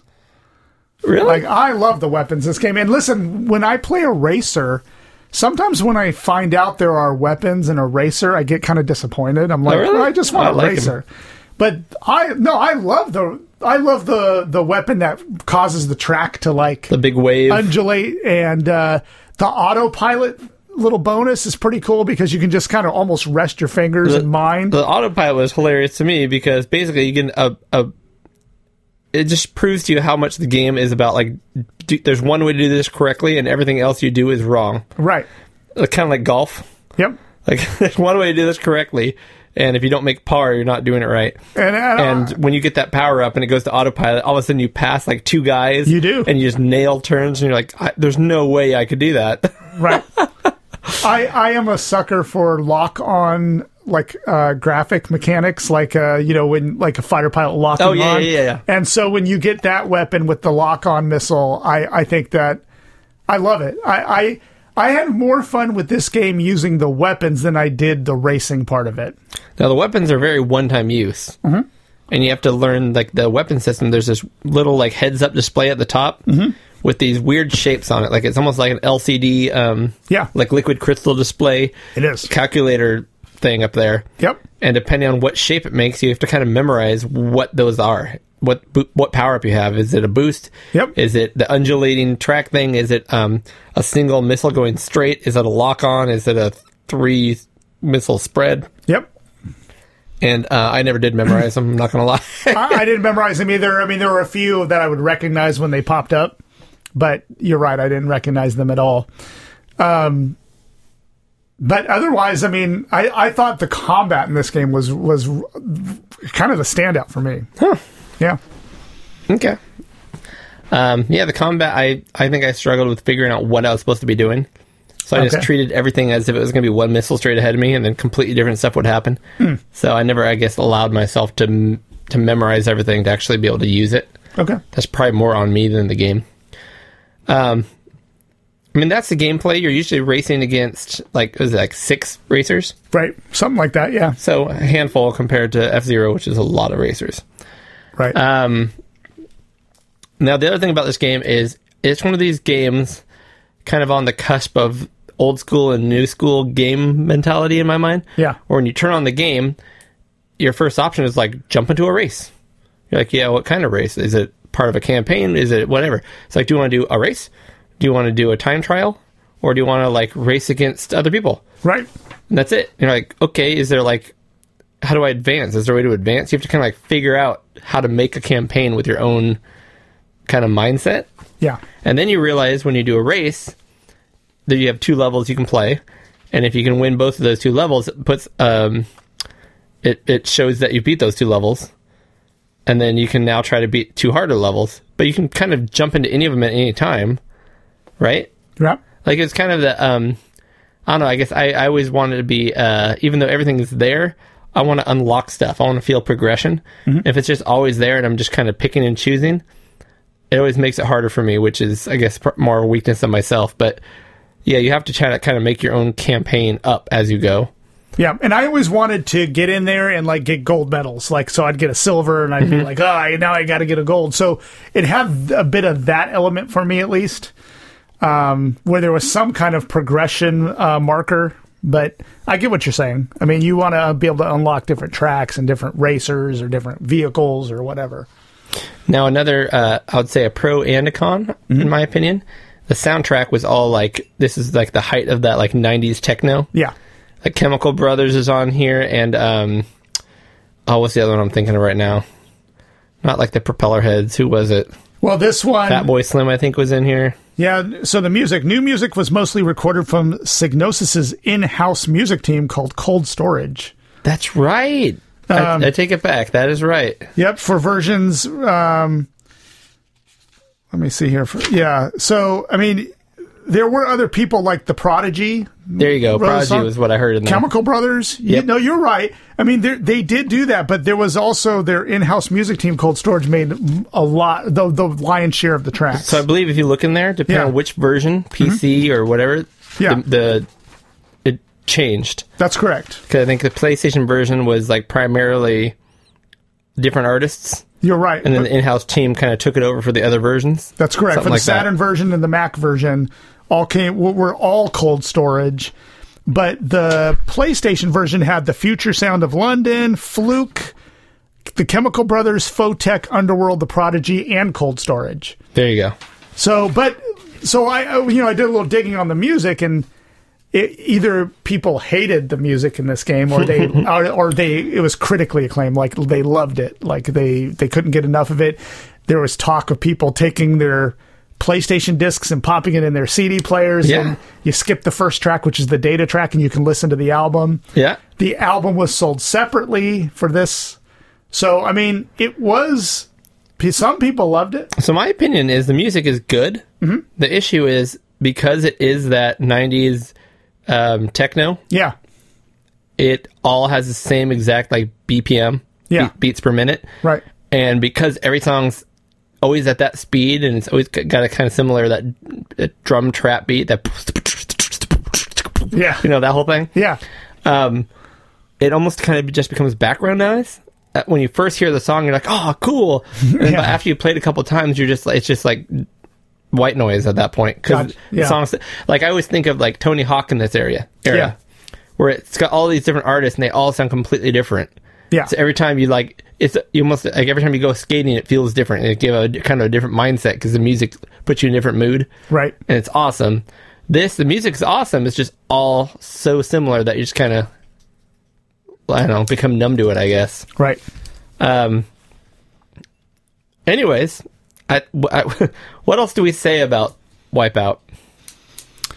Oh, I think that's it. The, the one thing I kind of appreciated this month about these games, both of them, is they're they're both good. I mean, they're both great games, but they're not so deep that there's that much to talk about. That's kind of where I'm coming up right now with this game. Yeah. which helped me because I didn't have a lot of time this I didn't have a lot of time this month to play games. So it wasn't like this game I needed to invest 20 hours into. I mean, I probably played each of these for about 3 hours and I got the gist of it. Yeah. You know what I mean? And these are great. These are great pick up and play games. You don't have to worry about a continuing storyline or or whatever. You get in there and you play three or four races and then you get out and you go mow the lawn or whatever. You know what I mean? So I appreciated that. I thought that was uh, definitely a plus. These are really great pick up and play games. I love the menu. I love this like the Yep. futuristic looking style of the menu and how all the little gauges and everything look. Yep. um, which are kind of funny because they're kind of like retro modern. Mm-hmm. They almost look like an '80s Yeah. impression of what things are going to look like in the 2020s. Right. yep. Like the dials and stuff look straight off a DeLorean. um, yeah, there you go. Position 12 of 12. So in this race, there's 12 racers. Yep. And you only do like one or, or there have been two or three laps. They're short races. Um. Well, let's let's go ahead and, and set up a rating scale. First of all, futuristic racers. So maybe we do it out of DeLoreans Sure. because they can hover. Yep. How many DeLoreans? Um. wh- How many gigawatts? Is it 2.1 gigawatts? Yeah, that's not that's not enough of a rating system. Oh, sure it is. Come on, let's pixel Gaiden. Um, I think that was a good, good. All right, these are these are. What year did the DeLorean come out? Oh, don't put me on the spot. It's like a 1980. 89, 88? Was it? You probably know better than I did. You were alive. no, I was, I was, was alive. alive. too, but I was six. um, Because we could do that out of the year it came out. But um, you know what? The, you got 32 bits versus 64 bits, Okay. which added together becomes 98 bits. All right. You want to do We're gonna be 98? Out of 98 DeLoreans. Eric. 98 DeLoreans. All right. That's good enough. DeLoreans. Um, do you, do you have your reading ready to go? I think so. Okay, you go first. I'm going to do 82. 82 and 98. Okay. Wipeout. So Wipeout. So this is a game that I understand it, Mm-hmm. and I can respect it for what it does, but I know I just I did not want to go back and play it. Every time I was, it was a chore to go do it. See, I, I, I actually was looking forward to it oh, because Oh, yeah? I love the combat in this game. I'll admit it. I, I, I'll tell you right now. I think the racing, the pure racing, is probably better in F Zero X, and we'll talk about that in a minute. But this one had me like wanting to grab weapons and blowing stuff up, which is fun Yeah, in a game. So I love it in Mario Kart. Yeah, I just, I think I think this game just I for whatever reason I just was not able to figure it out. okay. It's probably more than me than anything else, but for me, I'm gonna have to give this out of 98. Mm-hmm. I will give it a 64. Okay. Fair enough. 64 bits. Right DeLorean. DeLorean flux capacitor gigawatts. All right, Eric. Let's get into Next it. game. F Zero X. You have the deets. Yep. Let's, go- let's throw down some deets. What was on the this. word I used last time? Stat- statis- the wait, statist, statistics. Statistics. Give me the sweet statistics. All right. Or if you can just make paper noises for the listeners, that'd be great. As Yeah, well. that's what I'm gonna do. Well, that makes it sound so professional. What? They use physical paper? that's right. Whatever happened to your Tandy 200? All right. F Zero X. Uh, developer is Nintendo EAD. I don't know what that means. I thought you were about to say EA Sports. Yeah, it's what- in the game. what does EAD mean? I don't know. Something maybe one of their divisions. Wikipedia? You never it, the rabbit hole you create for me. Yep. Um, so the d- director on this one was Tadashi Sugiyama. And Nailed the, it. The producer was Shigeru Miyamoto. Ah, could do. You know. Yeah. Um, it, it spawned a series just like Wipeout did, the F Zero series. This one was only on one platform. Oh, I say the F Zero game spawned the series, not F Zero X. Right. Um, this uh, the platform is only Nintendo 64, and that makes sense because it's a Nintendo property. Yep. Uh, this one came out in July 14th, 1998 in Japan, and October 26th, 1998 North America. And no other uh, no other controller could handle this game right. except for the Nintendo 64 controller. Yeah, the Pitchfork of Doom. um, it is a racing game, of course, single player and multiplayer. Um, it is a sequel to the original 1990 F Zero game. That's it. go. Dry That's exciting. statistics. Yeah. All right, I'm gonna let you start this one. All right. F What do you Zero. What do you see here? So, first thing that stands out to me in F Zero X is that how wide the tracks are and how many racers you have within these tracks. The like the the one we're showing here has 26 racers in it all at once. So three times the amount of Yep. opponents. And the tracks are much wider and the the, the viewpoint of your vehicle is definitely different than in Wipeout. You're further back. Everything is this Yep. track, and the world is bigger. Yep. The the graphics on this, and I did do a little research into this. They strive to make this 60 frames per second, and and they succeeded in almost everything. Now, Super smooth. Yeah. in, in places where there's a ton of vehicles on the screen, it can slow down a few frames, but for the most part, it is silky smooth, 60, 60 frames per second. Um, if you look at the distance drawing, you do see some fog in the distance, um, but not it's not bad at all. Not not enough to where it, it um, makes it difficult to drive or obf- obfuscates your view. I, I would even say that when you're driving, you don't notice it because I'm noticing it now for the first time. And Yep. I put, like you said, about three hours into this game. Yep. Now there were there were um there were hills in Wipeout, like hills where you'd fly off ledges and slam slam down on certain areas. But F Zero X is a roller coaster compared to that. This one has loops. Um, it has wild changes in the track as you're driving. Um, there is There's a, there's tracks that become instead of being like tunnels, like Mm-hmm. Wipeout, they become like tubes that you're on the outside of, like Yep. a cone that you're on the outside of. yep. Um, they have tracks with no guardrails that you can fly off the edge of. That's right. Um, this game has no projectile weapons, but there there are attacks you can do in this game. You can do two attacks. You can do a They're spin- hard to do. there, well, I, I wanted to get to that. There is a spin attack and a side attack, and I think in the three or four hours I played this, I successfully did two side attacks and zero spin attacks. and I read the, in the book, I doing in my research, I read that the spin attacks really are used, which is what's on the screen right now. They're best used for defense. Like when you see someone coming up trying to hit you, Or, okay, yeah, yeah. you spin and then it deflects the attack on you. Otherwise, it has the same similar elements as the futuristic racers we talked about. There are zones you drive through to to boost up your energy again. This one has an actual boost.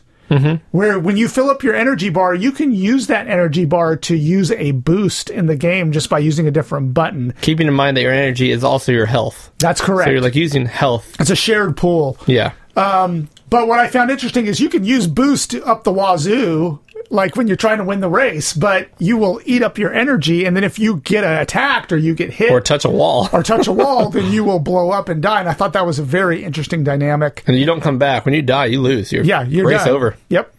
Um, one interesting thing this has is like in the beginning when you start the race, you can pick, you can change the driving dynamics of your vehicle. You can shift it from more maneuverability or acceleration uh, by just adjusting a slider. And one thing I really like about that is it's simple. It's a slider. It's simple, but it also becomes a huge part of how you're going to win, if you're going to win the race or not. Exactly. No, uh, it, it is important, but what I you know how some racers that give you options for changing dynamics of your vehicle are like, "Hey, here's 50 parts of your vehicle and you can upgrade 6 of these if you have the money." And it's like you're like wondering, "Well, does this you know, fuzzy purple retractor bar do anything in my vehicle? I have no idea." See, I actually love that stuff, but I get it. I get it. But but for a game like this, which is a pick up and go game, Yep. you know, pick up and race, I like that. What you get is a slider, and um and there's a trade off. If you want more maneuverability because it's a more complex route, you just take away from acceleration, which frankly you don't need if if you're trying to boost your maneuverability to get around corners. So I, I thought that was a pretty neat dynamic in this game. Um, and there are like what 26 different racers or 30 racers you can choose from. So at first there are five, and you can unlock them by beating different series. Okay. So you have to learn to you have to get to the point where you can unlock those other racers, which I love. I love unlockables. Yeah. Um, and it's kind of like it really is um, futuristic racing, high speed Mario Kart. Yeah. because there's people everywhere. Um, the sense of speed, in my opinion, is insane because there'll be people that are going almost your speed, but then you'll see someone fly by you that's going half your speed. Um, I love parts like this where you're in a tunnel, and to make sure you know which way is down, there's like a, a yellow line on the ground. So when you're spinning around like crazy and your camera's spinning all over Yeah. in the tunnel, you know where down is. Mm-hmm. It's just very good and playable. Um, you actually have lives. You can see the little lives there. So when you're doing a cup of five races, Right. you can only lose so many lives before you're out of the cup. Yep. Uh, what I do like about this also is the, now the graphics I would say are not nearly as interesting as Wipeout. That is correct. They're correct. very simple. They're made to be fast and smooth, but they are simple graphics. But what they I think made up for is this game has a whole lot more personality because every driver has their own little picture Yeah. and name, and even if it's not like Skyfire, or uh, what's um, what's the game I'm looking about? Not Star Fox? Star Fox yeah. even not even though you don't hear them like talk to you or anything like that Yeah. necessarily. Uh, I think there's a narrator talking to you. Um, you see their little picture, and you can kind of get their personality just from the picture, Yeah. and it just adds some charm, some character to the cars, and you kind of care about who you're beating. Um, I don't know what else to say about it. Uh, there was p- parts like that. I mean, this game is more about making sure you hit the boost pads, avoiding um, patches of dirt, which will slow you down, or patches of ice, which will make you slide out of control. Right. Um, depending on how much grip you have your, on your car, you can make tight turns without your car like starting to slide, almost like drifting. Um, but you don't want to drift because it, you go slower that way. Um, and then same thing if you if you hit L or R, it's it's different with our pads, but you kind of had to get used to it because you're used to on the actual controller you had Z underneath the Right. the middle pitchfork Yep. and R on the other side. But that would be basically your F, left and right, um, you know, your hard turn, your air brake hard turn. Yeah. Um, and they did a really good job of uh, the graphics. Don't it doesn't feel as futuristic. It doesn't feel as like you are in this different world as Wipeout. But I found um, the the gameplay much more satisfying. I loved passing five people at a time, only to catch up to your rival. There's a rival, right? And he's the guy you have to beat to get extra points. Um, it's quick, it's fast, it's fun. Oh, I was going to say that's the other thing. When you first turn on the game, sorry, I'm going to kind of go off mic here. Yeah. When you first turn on the game, where is it? There's all your racers, blah blah blah. No, not there. There it is. That's what I wanted to see. Boo. Here's all your mode selects. You have your GP race, which is your your Grand- Grand, Prix, Grand Prix basically race, your yep. campaign mode. You can do time attack, which Eric loves. right. Uh, and then you have death race, which is where you just beat up people, which, is impossible. It's it's too difficult. I don't need. I, I kind of wish they would just have left that out. I agree. honest. It was really hard. Yep. And then versus battle. And in any of these racing games, I don't ever do any of these modes except for the campaign, Me either. the GP race. Me either. Yep. Um, but the comic book art and stuff for the cutscenes and the um, select mode, and I just think it's really cool. Yep. And there's a lot more racetracks Yeah. and a lot more racers you can be and unlock. And then I really love that if you just play through the with a good race, even if it's a good race car or whatever, which has different levels of grip and different levels of top end speed and acceleration, you have that slide bar for for each race. Yeah. And if you set that wrong, like there's some super speedways, which is just a big oval. If you put a high, or like really good cornering but not good acceleration, you're going to come in dead last. Yeah. So you almost have to memorize the track as far as where you're going to set that. Right. And I think that adds a lot of replayability, even though it can kind of be considered a, a you know, a niggling task that you don't want to have to deal with. I think it's cool because you can kind of say, okay, I didn't have quite as much speed as I wanted last time. Next time I'm going to go up to like 85% top speed, but I don't want to go so far top speed that my acceleration's terrible Right. and I can't catch up to anybody. It's neat. To me, I think the perfect game would have been this game, F Zero X, with just just the weapons from Wipeout. there you go. Like if I had that, it, this would be it would be the perfect game. Oh, you like Mario Kart? Yeah, and I do like Mario Kart. I love it. So, we ready to score this bad boy? Out of uh, 98 DeLoreans. That's right. Out of 98 DeLoreans, do you want to go first? 96 DeLoreans, by the way. Is it 96? Yeah, my math. Was your math wrong? 64, We're not good. At, 64 and 32. we're not good at the maths. I'm not changing my score. 64 out of 96 was my Yeah, so I'll score. do 82 out of 96. That's fine. so, what what would you go first this time? What would you give F Zero X? I really like this game. Um, I think I would, it's very comparable to the first F Zero, in my opinion, in that there's enough there to really hold my attention for a period of time, but it's not mind blowing. Mm-hmm. I want it to be mind blowing. Um, and I, I can't. Maybe weapons is the difference. Maybe I don't know. There's a lot of track variation. There's a lot of things I love about it. The the feel of speed. Um, I'm gonna give it out of 96. I'll give it an 88. 88. Okay. I think I am going to give this one. I, I mean, God, I enjoyed playing both of these for two different reasons. Like the mainly the combat They and Wipeout very, and even the they're very race. similar. They were very different. They felt very different. Like I love the combat and Wipeout and the racing in F Zero X. And since it's supposed to be a futuristic racer, um, I am going to probably.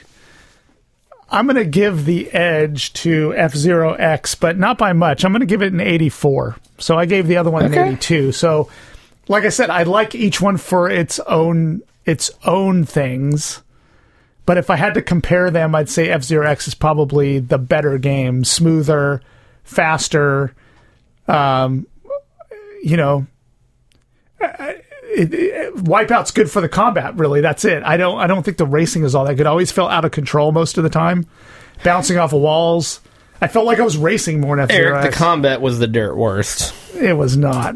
I did not enjoy the combat. In I liked the combat I'm glad you enjoyed it. I did. I liked it a lot. It was basically, is there a straightaway? Cool, I can shoot. If there's not, I'm not going to hit anything. oh man, I'm shooting left and right. If I'm I even have a shot, I don't even know what that picture is in the top of my screen. right, I'm grabbing power ups left and right. like I'm grabbing weapons. I'll sit there and be like, right. oh, I got him lined up. Shoot. Oh wait, nope. I just put a shield up. Cool. So it looks like we have a winner, though. We do have a winner. We both agree on the winner, Well, F Zero X. It is the best game. It was uh, it was closer for me, It less was close close for you. I. It amazes me that Wipeout. I mean, I just. I, it's just because I don't get it. Okay, I can admit that it, it's just. It's just me. Because Wipeout, that particular game is considered one of the top PlayStation games, hmm? and like the top Wipeout, and it's a really highly regarded series. And to this day, I don't. I can't. I don't get it yet. I don't get it. I was hoping I would get it doing this, Yeah, and I All right. don't. I think That that, I was think our that's a- battle. that's a battle. That's nice, and those were fun games, though. I mean, I enjoyed doing these. Oh yeah, no, it's it was fun playing it. I don't think I'll go back and play Wipeout, but I've tried multiple times. I'll probably try again. Yeah, And every time I just play for half an hour and just go, eh. Hmm. But know what I do want to do? what do you do? I want to keep playing F Zero because I want to unlock all the cars. and then I want to play F Zero, excuse me, GX on the GameCube, Yeah, which is another level more. right. It's more better. more better. I like more better. All right, guys. Well, that is an episode of Pixel Gaiden. Yeah, Kept it just under the three hour mark this time, Eric. Wow. Congratulations. we're keeping it tight, right? Love it.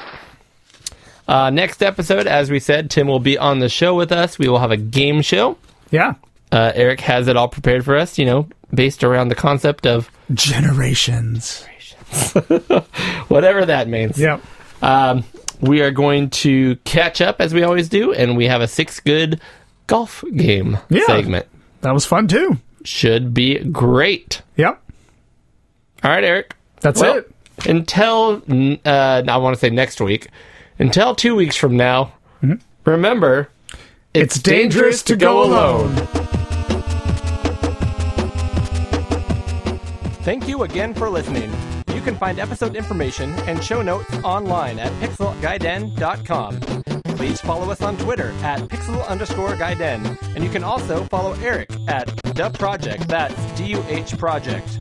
You can also follow Cody on Twitter at oddball49. That's O-D-D-B-A-1149. Please leave a review to help get our podcast listed higher up on the show rankings. We would also love to hear from you with any comments or input. So hit us up on our email at podcast at pixelgaiden.com.